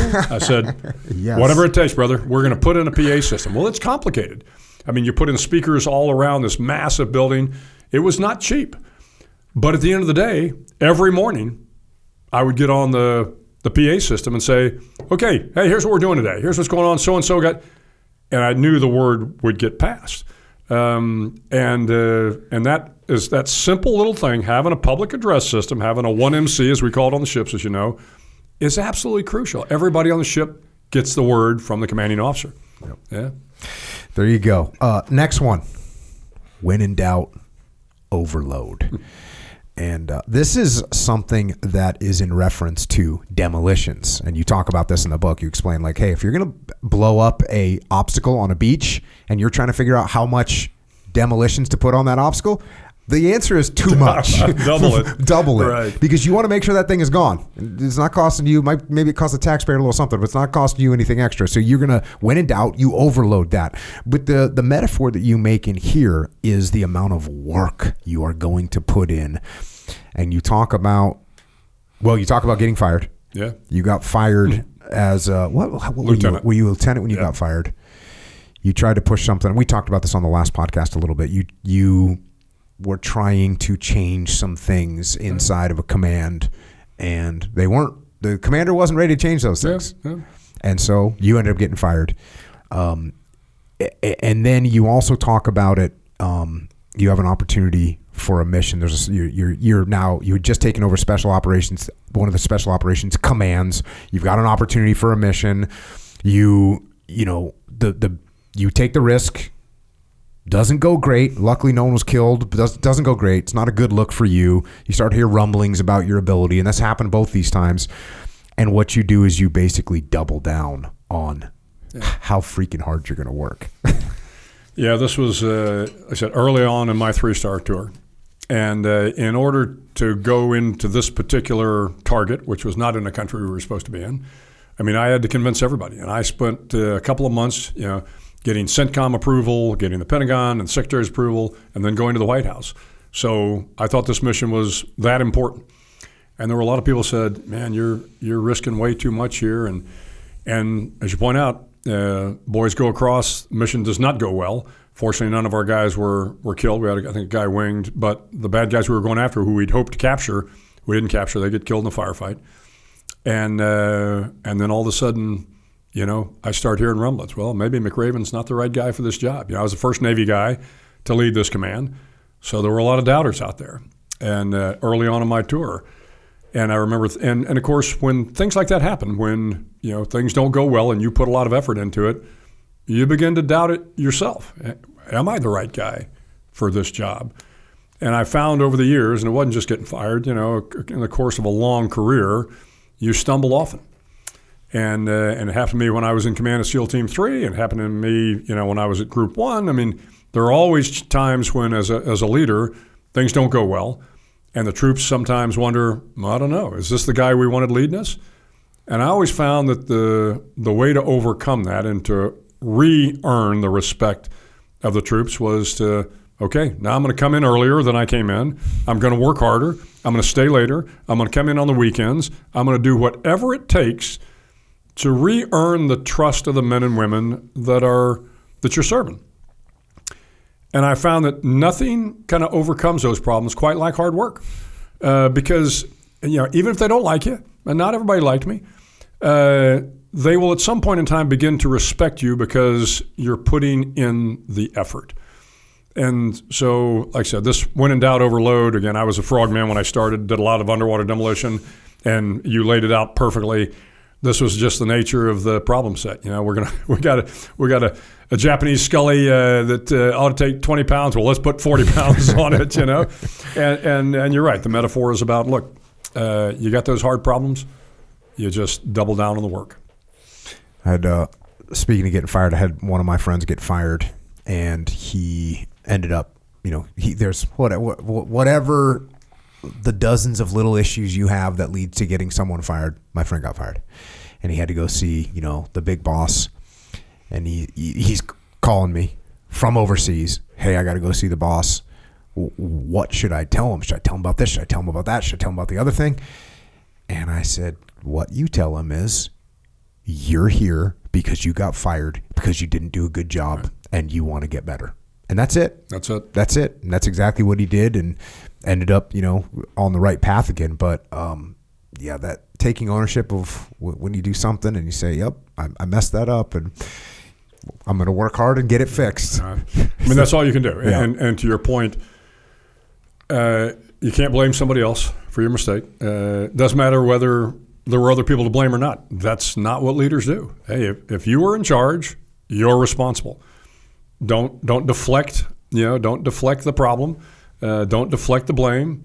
You raise your hand. You say, "I'm responsible. I'm going to get better at it." Yeah, and by the way, that was part of it. Uh, part of it is, hey, hey, buddy, you got fired. Yeah. it's like you know, there's there's this guy might not have a good personality, and that other person might not have got Doesn't along. And this might person might not had a, the wrong uh, yep. concept of operations for people to be doing. And guess what? You weren't able to work all through that. So when you tell the boss that's why you got fired because you messed up, it's not because you're trying to persuade him that that you, you're better than you are. You got fired because you messed up. Right. That's what happened. And if you couldn't get along with your boss over there, or you couldn't get along with the people, your peers, and you screwed that up, that is on you. It's on you. So Exactly go right. and say sorry and take ownership and move on. Uh, you got this one. We already discussed this one briefly. The the can you stand before the long green table? And uh, you have this quote in here. You got a bunch of quotes in here, but this one I, I, I kind of had to read because it's 99% of all failures come from people who have a habit of making excuses. And that's from George Washington Carver, who was a, an agricultural scientist born into slavery. Eventually, he became a professor at Booker T. Washington's Tuskegee Institute, who we covered uh, Booker T. Washington's book on this podcast, Up from Slavery. But 99% of all failures come from people who have a habit of making excuses. I wrote a book called Extreme Ownership that is about not making excuses. And you mentioned this story, but I, I still wanted to hit it real quick. In October of 1925, the nation was fixated on a court martial trial of an American hero, General Billy Mitchell. Mitchell was a highly decorated pilot who had received the nation's second highest award for valor for his exploits in aerial combat during World War I. But Mitchell was also a fierce advocate for air power, believing that another war was on the horizon and that a unified air force should be built to rival the Army and the Navy. Mitchell was particularly adamant that airplanes carrying heavy bombs could sink a battleship. However, the Navy leadership and the White House had made a case to Congress for additional battleships and defended their position vehemently. To prove their point, the Navy orchestrated several demonstrations of the battleship's survivability, but the exercises were rigged in the Navy's favor, and Mitchell exposed the deception. Finally, after insisting on a legitimate test, Mitchell proved beyond a doubt that air power could dominate on sea and on land. Nevertheless, the services fought back hard against the idea of a unified air force. Mitchell was eventually court martialed when he accused the Army and Navy leadership of almost treasonable admission, administration of the national defense. That's what Mitchell did. Yeah. The court martial had a jury of 13 military officers, including a young major general named Douglas MacArthur. Among those who testified on Mitchell's behalf were a who's who of military royalty, including World War I ace Eddie Rickenbacker, General Hap Arnold, General Carl Spaatz. The latter two officers would go on to lead the U.S. Air Force. Over the course of the seven week trial, Mitchell stood before the long green table of assembled officers and made his case. He never wavered from his position that he had a moral, legal, and ethical obligation to raise these issues to the leadership of the Army and the Navy. War was coming, he stated, and a failure to recognize the inevitable and plan for the fight was near treasonous. In spite of all the support he received and his passionate defense, Mitchell was found guilty on all counts. Of the 13 member jury, MacArthur was the only officer who voted to acquit. He said a senior officer should not be silenced for being at variance with his superiors in rank and accepted doctrine. Seven years later, one of Mitchell's early critics, Franklin Delano Roosevelt, became his strongest advocate. By 1942, the skies over Germany were filled with American bombers And in 1947, by an act of Congress, the United States Air Force was established. History would reflect that Billy Mitchell stood tall in the face of withering criticism and career ending threats for his unwavering support of air power and his principled stand on aviation mobilization. General Billy Mitchell would forever be known as the father of the Air Force. So this is what you talked about earlier. Interestingly, I I didn't know who Billy Mitchell was, except for in the book about Face, when he is when Colonel Hackworth is getting interviewed, he throws it out there. He says in one word, you know, he says, "I, I wouldn't want it. No one wants to be a Billy Mitchell," and that's all he said. And I, and I eventually looked up. This was years ago. I looked up to figure out who Billy Mitchell was, and this is a guy that you know was ready to stand, Yeah. um, and and do the right thing. Yeah, so uh, as you mentioned earlier, my dad was uh, joined the Army Air Corps in uh, in 1941, and then served uh, in World War II. Had a 26 year Air Force career, but of course the Army Air Corps became the Air Force in, in 1947, and so I grew up with these stories about about MacArthur and you know Truman firing MacArthur, and my dad always felt that was the right decision to make. MacArthur stepped over the line, didn't support the civilian leadership. But Dad would also tell the story of Billy Mitchell, and uh, and his point to me was, in spite of all the criticism Mitchell received, and Mitchell probably was uh, a little a little too adamant, a little too boisterous, a little, but he's he so firmly believed uh, in this principle of air power uh, that he was willing to get court-martialed for it. And my dad used to make the point, every once in a while, you're going to have to stand your ground, and if you think it is that important uh, stand tall. Yes, uh, you may get eviscerated for it, you may get fired for it, you may get court-martialed for it. But if it's the right thing to do in the long run, you know you'll be not only exonerated as Mitchell was in the long run, but people will recognize that you did the right thing for the right reasons. And uh, again, I was fortunate to grow up with two parents who, you know, I think taught me all the right lessons that they had learned, uh, you know, growing up themselves. I was getting investigated one time. Got investigated a bunch of times, but one of the times I got investigated, you know, like I said, part of that's because I was always saying investigate me. Uh, one of the times I got investigated, I, I get I get into you know there's a there's a, a Navy captain. I get called into Warcom on a Thursday night. I get called into Warcom and there's a Navy captain, and it's eight o'clock at night. So this isn't this is not a good Not sign normal. Yep. and uh, so I go in. Yeah, what's going on? Um, and there's a Navy captain sitting there, and there's an 05, you know, lieutenant or sorry, commander. That's his note taker. This is also is it a good side? And yet at the same time, I'm you know, it's like I am always ready to stand on on the the in front of the long green table, and I sit down. And I said, you know, sir, what's going on? And he says, "You have the right to remain silent." anything you say can and will be used against you in a court of law. He reads me my, my rights. And so now I'm thinking, what is going on? And I said, before I respond, can can you just tell me what this is about? Like I have no idea what this is about. And he tells me what it's about. And I said, you know, sir, when I joined, when I got to the SEAL teams, the the people above me in the chain of command, my platoon chief, my platoon leading petty officer, they tell me, hey, if you ever get read your rights, don't say another word and get a lawyer. And I said, and I've actually told guys that because that's good advice. When you get read your rights, you're, you're, what you should do is get a lawyer and don't say anything. And I said, but in this case, what you're talking about, I actually can 100% guarantee you I've done nothing wrong, and I'll waive whatever white rights you want me to waive. Let me sign, and I'll tell you whatever you know. I'll tell you all about this. I'm I'm ready to go. Come investigate. And uh, the guy had a really surprised look on his face, and then he started asking me questions, and eventually he was like, "Gosh, well, this is a kind of a crazy uh, scenario." And I said, "Good, let's you know." And so it was, uh, you know, it was another time that I got investigated, and and I'm I'm thankful I was investigated. I'm always thankful to be investigated because then people know what happened. Uh, but that be, I can't. I'm glad I don't wa- have to. I never had to walk into situations like that thinking they got me. You know, M- my my legitimate mental questions were, what could this possibly be about? And not, oh my gosh, they got me. So, Well, uh, as is the nature of, uh, of the business we're in, I have also been investigated many, many times, and uh, and there were some very senior officers investigating me, and I did the same thing. I said, "Look, uh, I'm perfectly comfortable with the decisions I made," and you know, and I had a again, interestingly enough, while it was a an overarching Department of Defense investigation in one case with a three-star Air Force general that was the investigating officer. Uh, I was a Navy captain who was a JAG at the time, who came at me pretty hard. And uh, Maybe and, it was the same guy. Yeah, could have been. was he from SOCOM? Uh, no, no Oh, he, okay. he was not. He was a conventional Navy JAG. And uh, but right up front, I said, "Look, yeah, I'm, I'm happy to waive my rights." And and he was surprised too because he thought I was going to lawyer up. I said, "Look, I am perfectly comfortable with the decisions I made. Were they tough decisions? Were they ugly decisions? Was it all of that's true? This is combat. Things aren't always as clean as you'd like, but I've got I've I've got you know." No regrets about the decisions I made, so bring it on.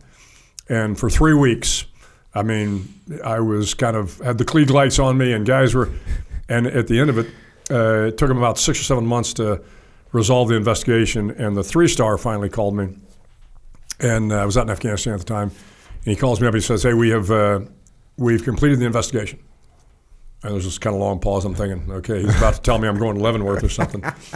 And he said, uh, you know, we had a chance to interview everybody, and there were hundreds of people invited. And he said, uh, he said, it's going to be all right. You, you actually came out of this uh, looking pretty good because you, you know, you did all the right things. I said, look, you always try to do the right things. You know, I mean, it's you don't always do it. I mean, sometimes you make the you make bad mistakes because again, we're we're human.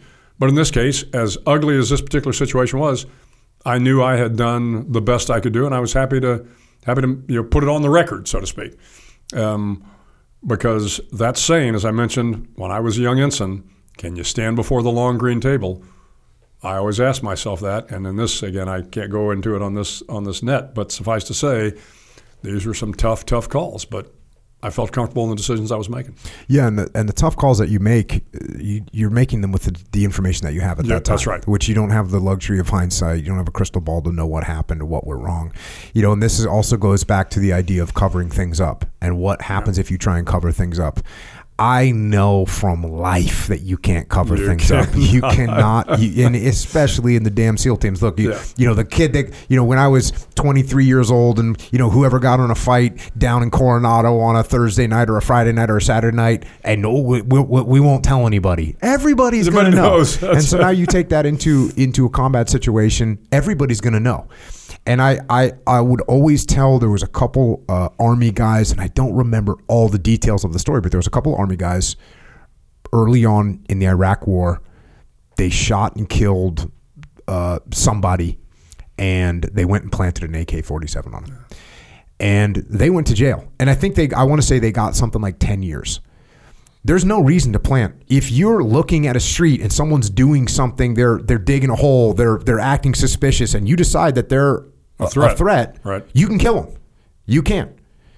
and and that's okay. And you can explain, hey, this is what I saw. This is the TTPs that they were that they were emulating or that they were doing. This is the behavior that I saw. Here's the rules of engagement that I acted within, and here's why I shot a person. And they didn't have a gun, and I know that, but it sure looked like they were planning an ID. It sure looked they were looked like they were passing information. It sure looked like they were spotting for someone else, and that's why I did this.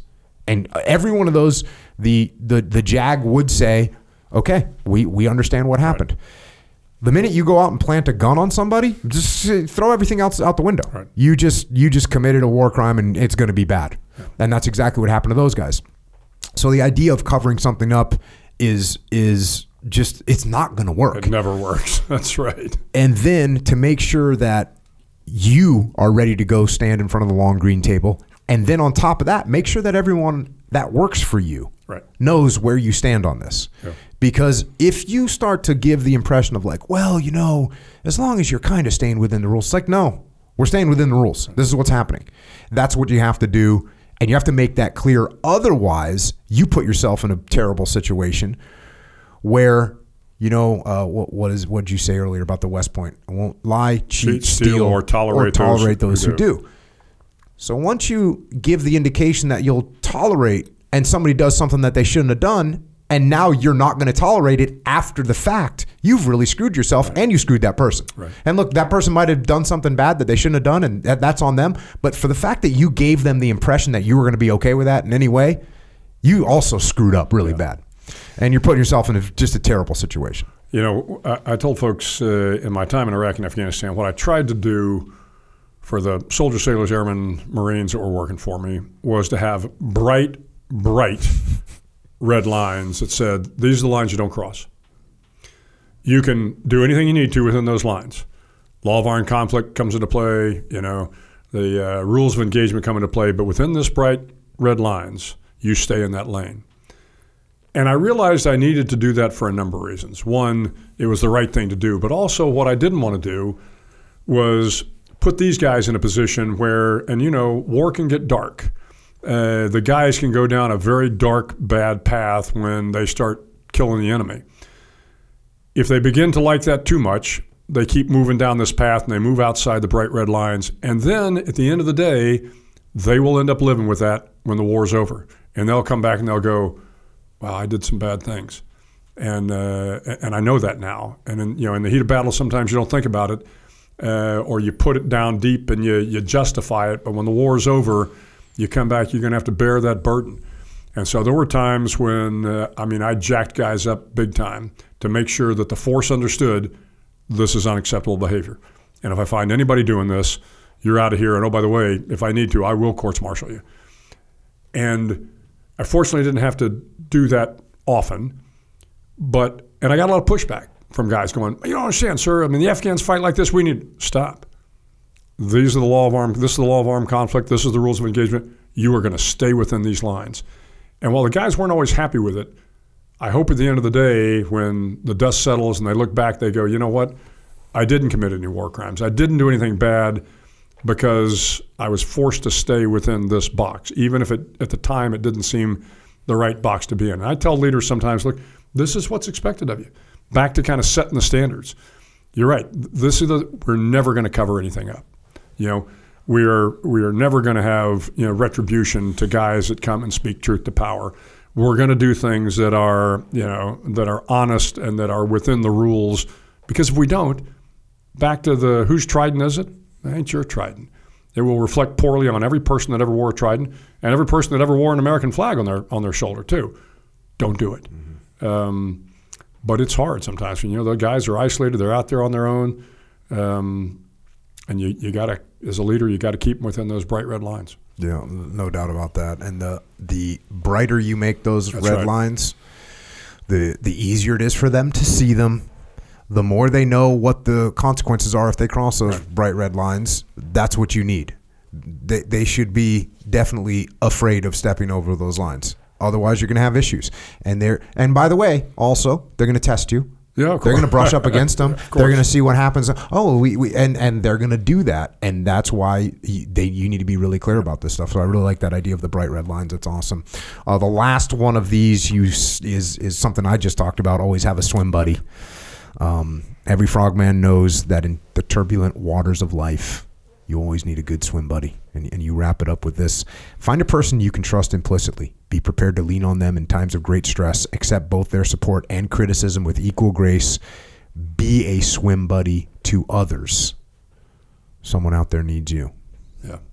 Yeah, having somebody that's going to tell you how stupid you are is is a lot more valuable than someone that's going to tell you how great you how are. Great that's you right. and, and and especially, I mean, I was only a lieutenant commander, so I was many many miles below you in the chain. And I would have guys being very, very nice to me, laughing at my jokes, thinking my ideas were great. And I can't even fathom what it was like for you as a four star uh, to have to, to, to put the bullshit. Oh, filter. I was great every day. You don't understand. My jokes were always funny. Just br- absolutely brilliant tactician, That's right. Stra- strategist, oh, and, great admiral, and yeah. a comic to, to go. Yeah, so you got to watch out. That's the swim buddies you want. The swim buddies you want are going to tell you. you're going to be able to rely on them, but you're also going to be able to rely on them to tell you when you're jacked up. Um, I want to close this out, out the book with a section that you from the conclusion of the book that you write. Uh, you say this in his book, "It Worked for Me." Colin Powell tells the story of an old general sitting in the officers' club who is approached by a brand new Army second lieutenant. The general is on his third martini when the young lieutenant gets up the courage to approach the senior officer. The general is very courteous, and after some small talk, the lieutenant finally asks the question he's been dying to ask. How do you make general? The lieutenant inquires. Well, son, the general answers, here's what you do you work like a dog, you never stop studying, you train your troops hard and take care of them. You are loyal to your commander and to your soldiers. You do the best you can in every mission, and you love the Army. You are ready to die for the mission and your troops. That's all you have to do. The lieutenant replies, Wow. And that's how you make general? Nah, replies the general. That's how you make first lieutenant. Just keep repeating it and then let them see what you've got. So there you have it. That's all it takes. That's it. Uh, but you know, it, that uh, it's it's a great story. That uh, and I got to be uh, close friends with General Powell, uh, Secretary Powell, before he passed uh, for the last couple of years, and and he would tell that story occasionally, and then he had it in one of his books, and I thought it was very emblematic of what we know as leaders. As I mentioned earlier on, you know, you got to bring it every single day. Uh, and I don't care whether you're an ensign or a four star admiral or whether you're a seaman recruit or a master chief.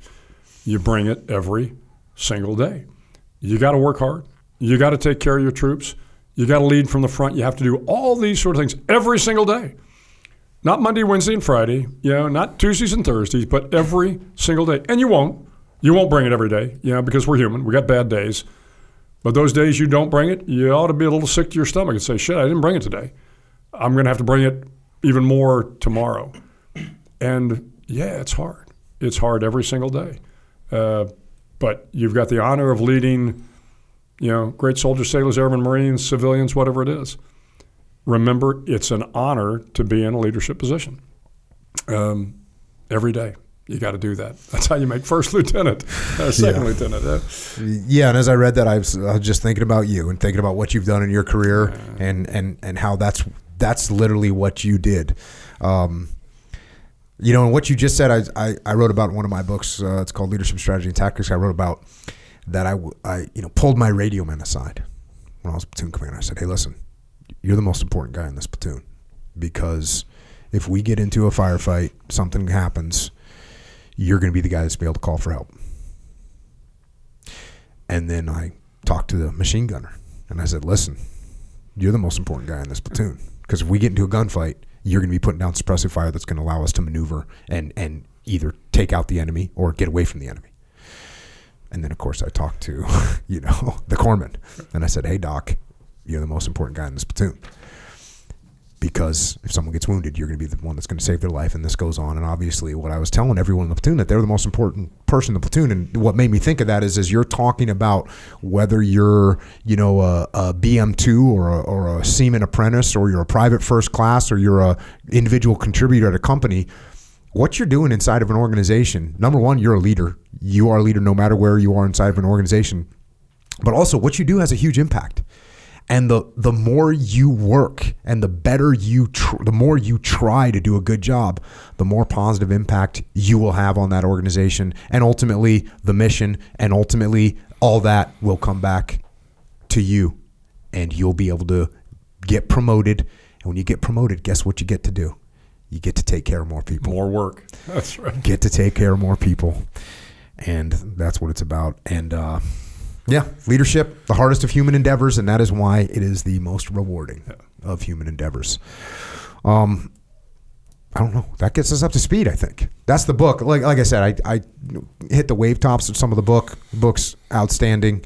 Uh, Echo Charles. Yes, sir. Do you have any questions? Yes, I do. Oh, here we go. Actually, oh. that last part kind of reminded me of this question that I was wondering. Um, how do I become admiral?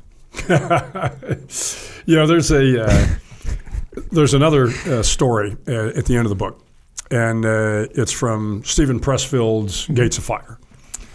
And uh, you know, for your listeners, uh, you know, uh, Gates of Fire. It's a fictional account of the the 300 Spartans at Thermopylae, and of course, talks about you know Xerxes the Great, 480 BC, sweeps across Asia Minor, um, comes to the to the borders of Greece, and the 300 Spartans move to Thermopylae, where they're gonna they're gonna hold the pass. Well, they hold it for three or four days till every one of them is killed but one guy.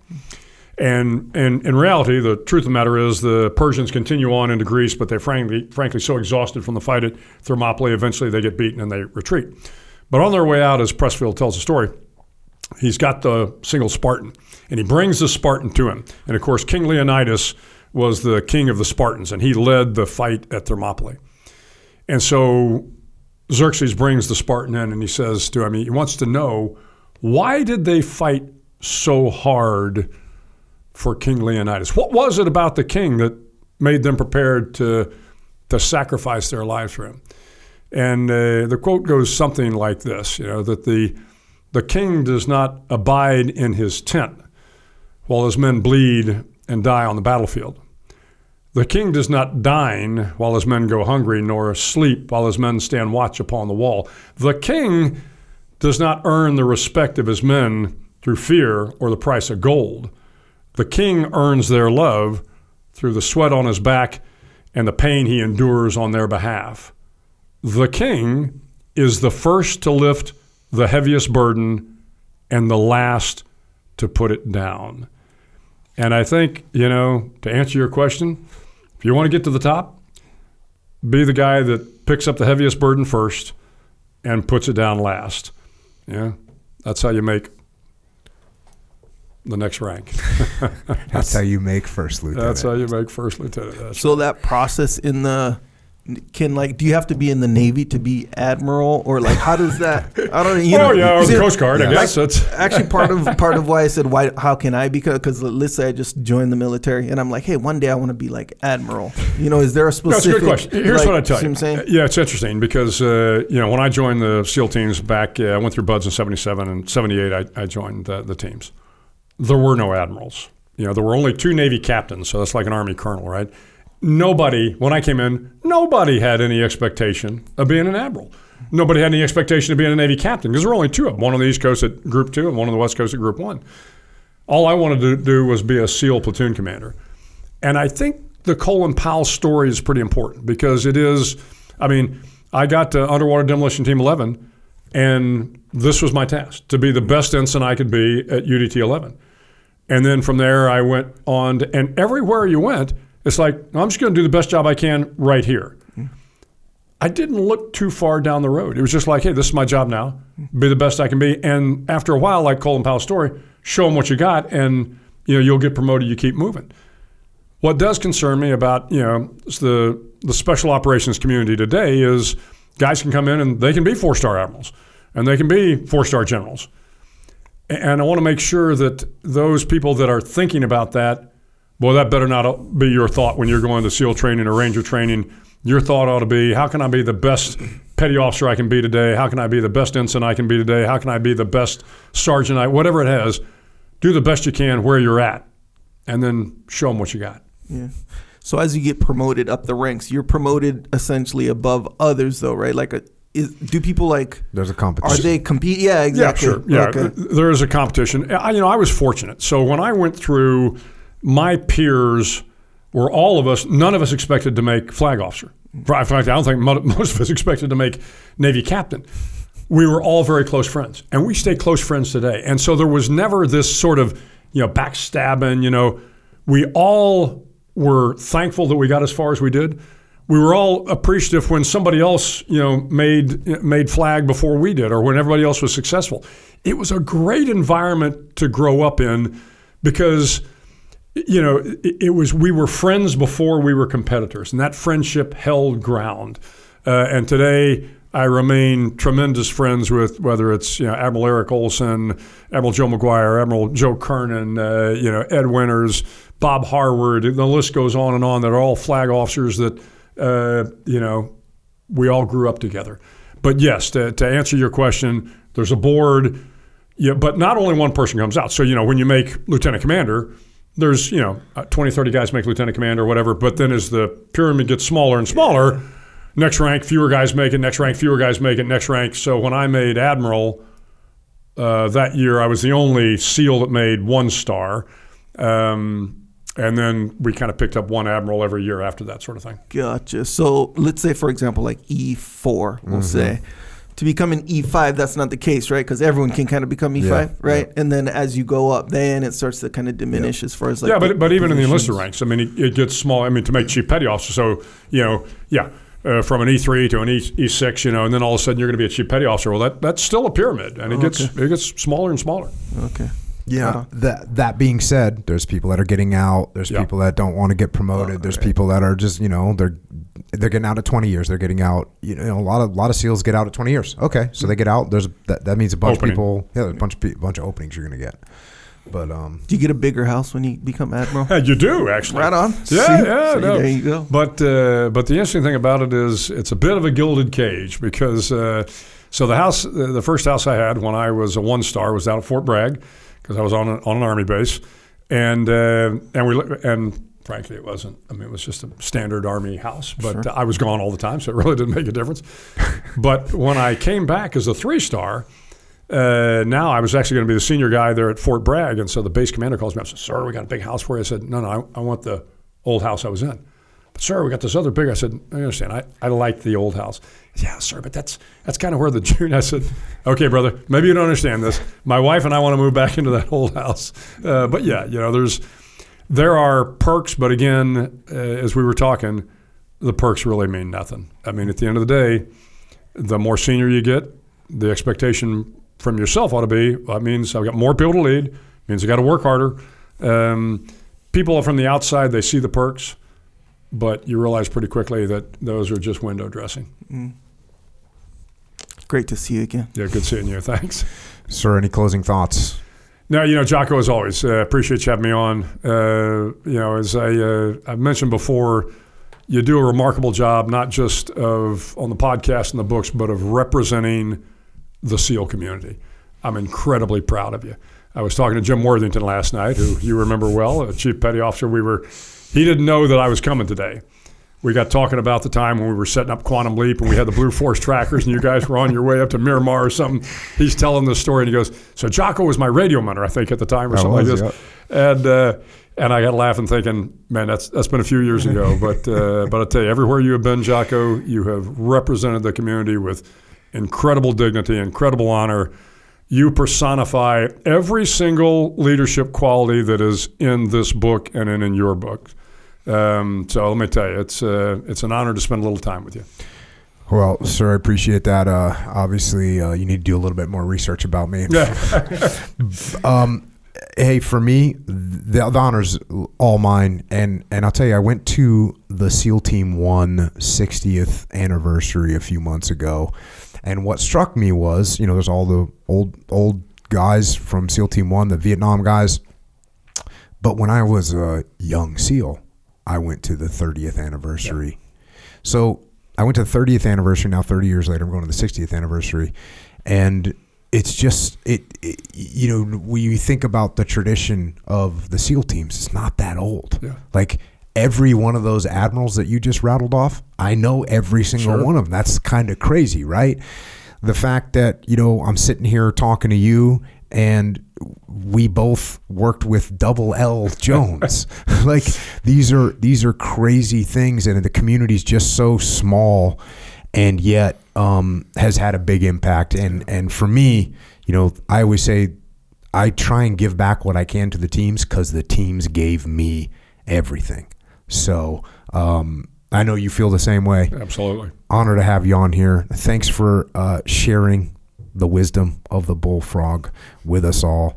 Thanks for your leadership in the teams, the Navy, and special operations. Thanks for your leadership for the country. You made an incredible impact on on our community. I mean, you think about we've been around for 60 years. You've been you were around for 37 of those years, and I'm not just trying to make you feel old, uh, but that that really is incredible. Yeah, and um, we're grateful for your service, for your sacrifice, and for your leadership always. Thank you, sir. It was an honor. Thanks, Jocko. And with that, Admiral Bill McRaven has left the building. Just a real honor to have him on here. And, you know, as he was leaving, 37 years he was in. The Yeah. SEAL team's only been around for 60. Yeah, That's, that's, most of it.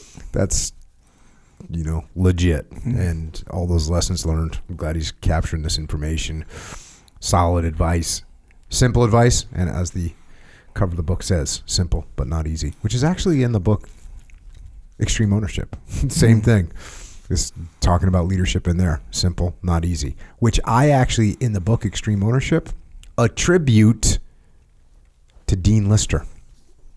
What do you I attribute the quote Simple, not easy to Dean Lister. Oh, Because yeah. that's the first person I heard say it. Oh, Oh, for- when you're yeah, doing jujitsu and you get caught in this position, you got to move this. You got to move your hips over here. It's very simple. It's not easy, Yeah, but it's simple. he does say that a lot too. Yes, and it's it's often very true, and that's what this book is about. You know, leadership made simple, not easy.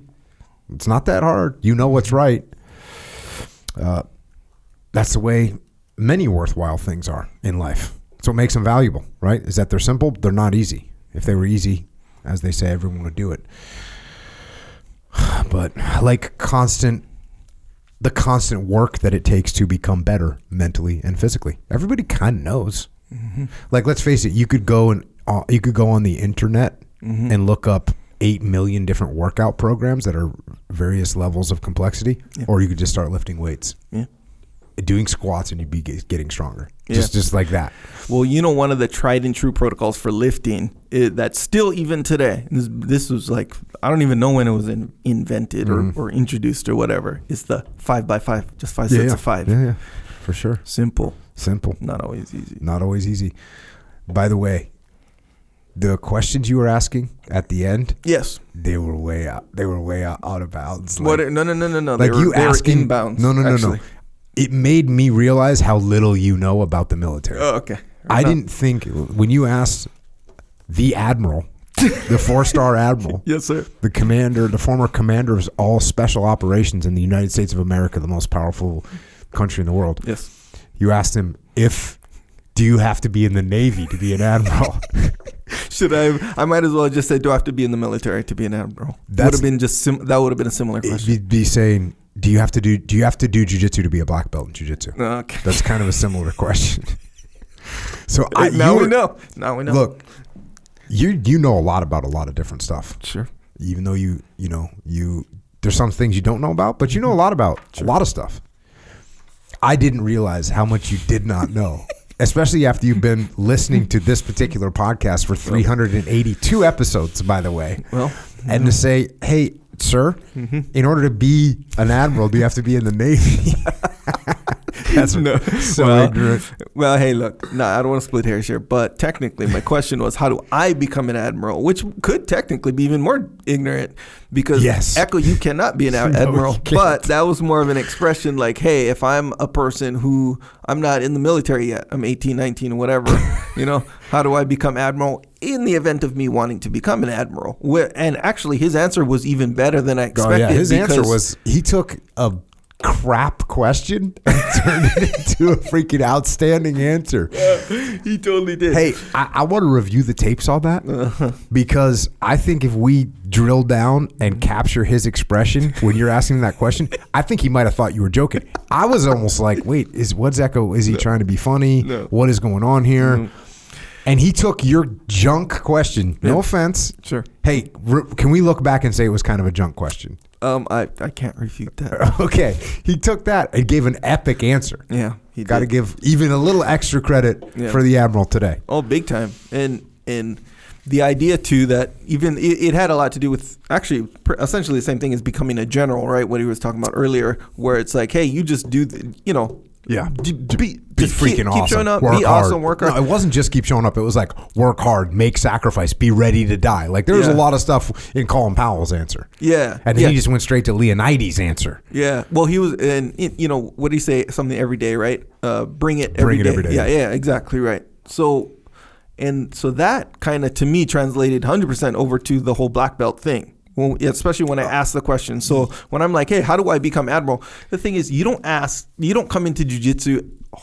Ideally, from an ideal standpoint, you don't say, you know, I'm going to join jujitsu to, be, a black, belt. yeah. You don't do that. You just go and learn jujitsu. You get a white belt. You get a, you know, and you, you essentially approach it the exact same way. That's gonna be the best. It's hard to argue that that's gonna be the best way to do it. So Mm. Yeah, it's yeah. like that a big parallel right there. Yeah, and it's a, another parallel is like in jiu-jitsu, don't worry about getting promoted. Don't ask yeah. about getting promoted. How do you get promoted at work? Don't ask about getting promoted. Don't say, "Hey, when can I get promoted?" Just work hard and and eventually it'll come your way. And that's the the basic concept from Colin Powell and then the basic concept from the Admiral as well. Yeah.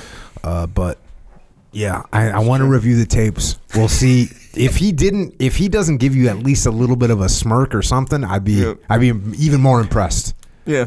No, Even more was- impressed. He was. that was I don't. I can't read his mind, but put it this way: if he thought I was joking, in hindsight, I would not be surprised. yeah. I think I was even I. I mean, I know you pretty well, and even I was like, wait a second, does he have a follow up? Is there some comedy thing that's about to go down? Is there some No. deep philosophical mm. path?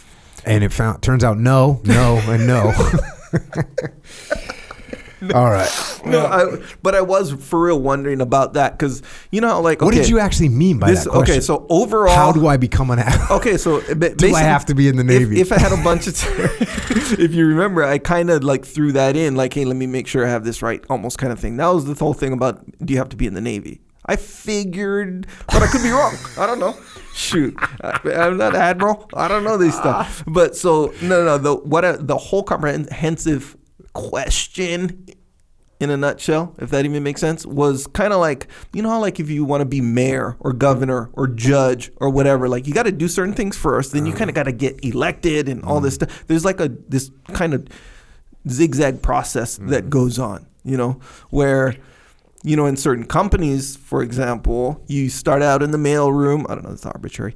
Um, start in the mail room, Yep. then you move up, then you move up, and you just work hard, work hard, work hard, and then you move up, and then you're I don't know CEO, whatever kind of a thing. It's it's more linear, you know. Yep. Oh, Whereas- it's actually pretty linear in the military as well. In in the Navy, Yeah. like you get commissioned as an officer, then and you could track the career for like what a pilot does. Like, oh, you become a pilot, then you become a whatever, then you become a squadron commander or a squadron ops, and you become a squadron XO, then you become a squadron commander, then you become and you go up. right. If you're in this in the Navy for the for the SEAL teams, you become an assistant platoon commander, a platoon commander, a troop commander, an ops officer, an executive officer, a commanding officer, a major commander, and then an admiral. Yeah. So there is actually a progression that you yeah, can yeah. Okay, so that's perfect right there. So you don't like you don't become uh, this get promoted to this position and then you got to kind of run for admiral where people got to vote for you or nothing like that. No, it's like although although people actually kind of do vote for you because you'll be up on a on a selection board and there might be four people that are up for admiral and the other admirals are voting on it. Like, okay, yeah. Gotcha, yeah. Like, you know, Echo has been just a stellar combat leader and he's been in charge of a yeah. you know, a major command and he's been in uh, let's pick him. So they Yeah. are actually essentially do they do vote on you. Okay, I got. But- Okay, yeah, yeah. See, perfect right there. See us like me, uh, you know, I don't know that kind of stuff. I do Well, now. Now you know. I do now. Another uh, one last expression that I'm that I'm going to bring with me as well is um, using the expression wire brush as a verb. Yeah, like that was I'm not going to wire brush him. I'm not or, gonna wire brush you. That was good. He the- came out of the gate with that one too. Yeah, and he used it again too. I was like, oh, bro, I need to roll that into my everyday vocab. Well, what's interesting is in the Navy, that is a very specific thing, right? Like you're going to be uh, the normal Navy person is going to have much more chances of literally use, utilizing a wire, brush. Yeah. And in the SEAL teams, you get a wire brush to clean out your UDT life jacket and keep it all squared away. Usually, wire brush on your weapon. You like you legitimately will use a wire brush. Yeah. But I like the fact that it transfers even to a civilian that doesn't even know that you need to be in the Navy to be an admiral. Still understands that a wire brush up and down my left side. We know how that's going to feel. We know Yeah. how it's going to feel. I got you you. know it's not going to be a good feeling. No. We don't like it. Uh, okay, lots of lessons learned. Speaking of wire brush, doesn't feel good. You know what does feel good? What? Lifting, Yes, sir. doing jujitsu. Good training. You've been good. You kind of kind of getting back in the game over here on on Yeah. your side, Echo Charles. I would say we are back for sure. Um, you know what it was? It was one of those conscious things, and actually, you've helped me a lot. Actually, I even told you this Mm-hmm. already, but you helped me a lot. Where like you'll, I used to like, ju- I used to, for lack of a better way of putting it, I'd get reminded that hey, Echo, you actually do jujitsu. Did you know that? You know, kind of a thing. When you'd post pictures or you know this kind of stuff or whatever, I'd be like, frickin', it's oh, it's too late. You know. And the days that I would make it, it'd be like I'd right in the middle of something and it flashes to me, hey, wait, if I left like in five minutes, I could make the training. You know, that's when I would make it. But now, since it's more in my mind, you're always reminding me, and I'm like, oh, yeah. And then you, you go a few times and you're like, okay, that's part of the schedule now. Yeah, oh, yeah. I even rolled the kids in, bro. They're going, you know, so it was like, Fired it up. was just that one small, teeny tiny thing. Like, it was almost like her, all I needed was the reminder. Just need that reminder to get back on the mats. Get We're back, back. on the mats. Now we're back. We need the fuel. yeah. get yourself some Jocko Fuel. Go to jockofuel.com. Get yourself some pink lemonade, which I'm drinking right now. Yeah. Pink lemonade, just delicious energy in a can. Yep. That's what you need. Mm. Get some go. Get some. I just, by the way, as soon as the admiral uh, left, I pounded a banana milk Yeah. RTD ready to drink. Yeah, those go down real quick too. By the way, um, my kids now prefer the banana. Okay. Yep. I don't So have them at home, but we got them from here. Uh, check it out. You can get this stuff at Wawa. Bottom right for the energy drink. Why? Because we're getting a little bit. We're taking some abuse Mm. from some of the big companies, but you can also get the stuff at Vitamin Shoppe. Number one brand at Vitamin Shoppe. Military commissaries. We're working on the exchanges, everybody, for on the military exchanges. Hannaford, Dash Stores, Wakefern, ShopRite, Circle K in Florida, HEB, Meijer, by the way, crushing, crushing in Meijer, crushing in HEB. Everybody that's down in down in Tejas, everybody that's up in in the in the Meijer area of operations. Thank you for going out there and getting after it. Uh, go get this stuff. JockoFuel.com. If you don't have it near you, you can order. Get yourself some Time War as well. Mm-hmm. This is this is something I will be taking for the rest of my life. Mm-hmm. And the reason is because look, do you feel better? Yes, you do. Did I notice documented improvement in my eyesight? Yeah. Yes, I did. That's crazy, right?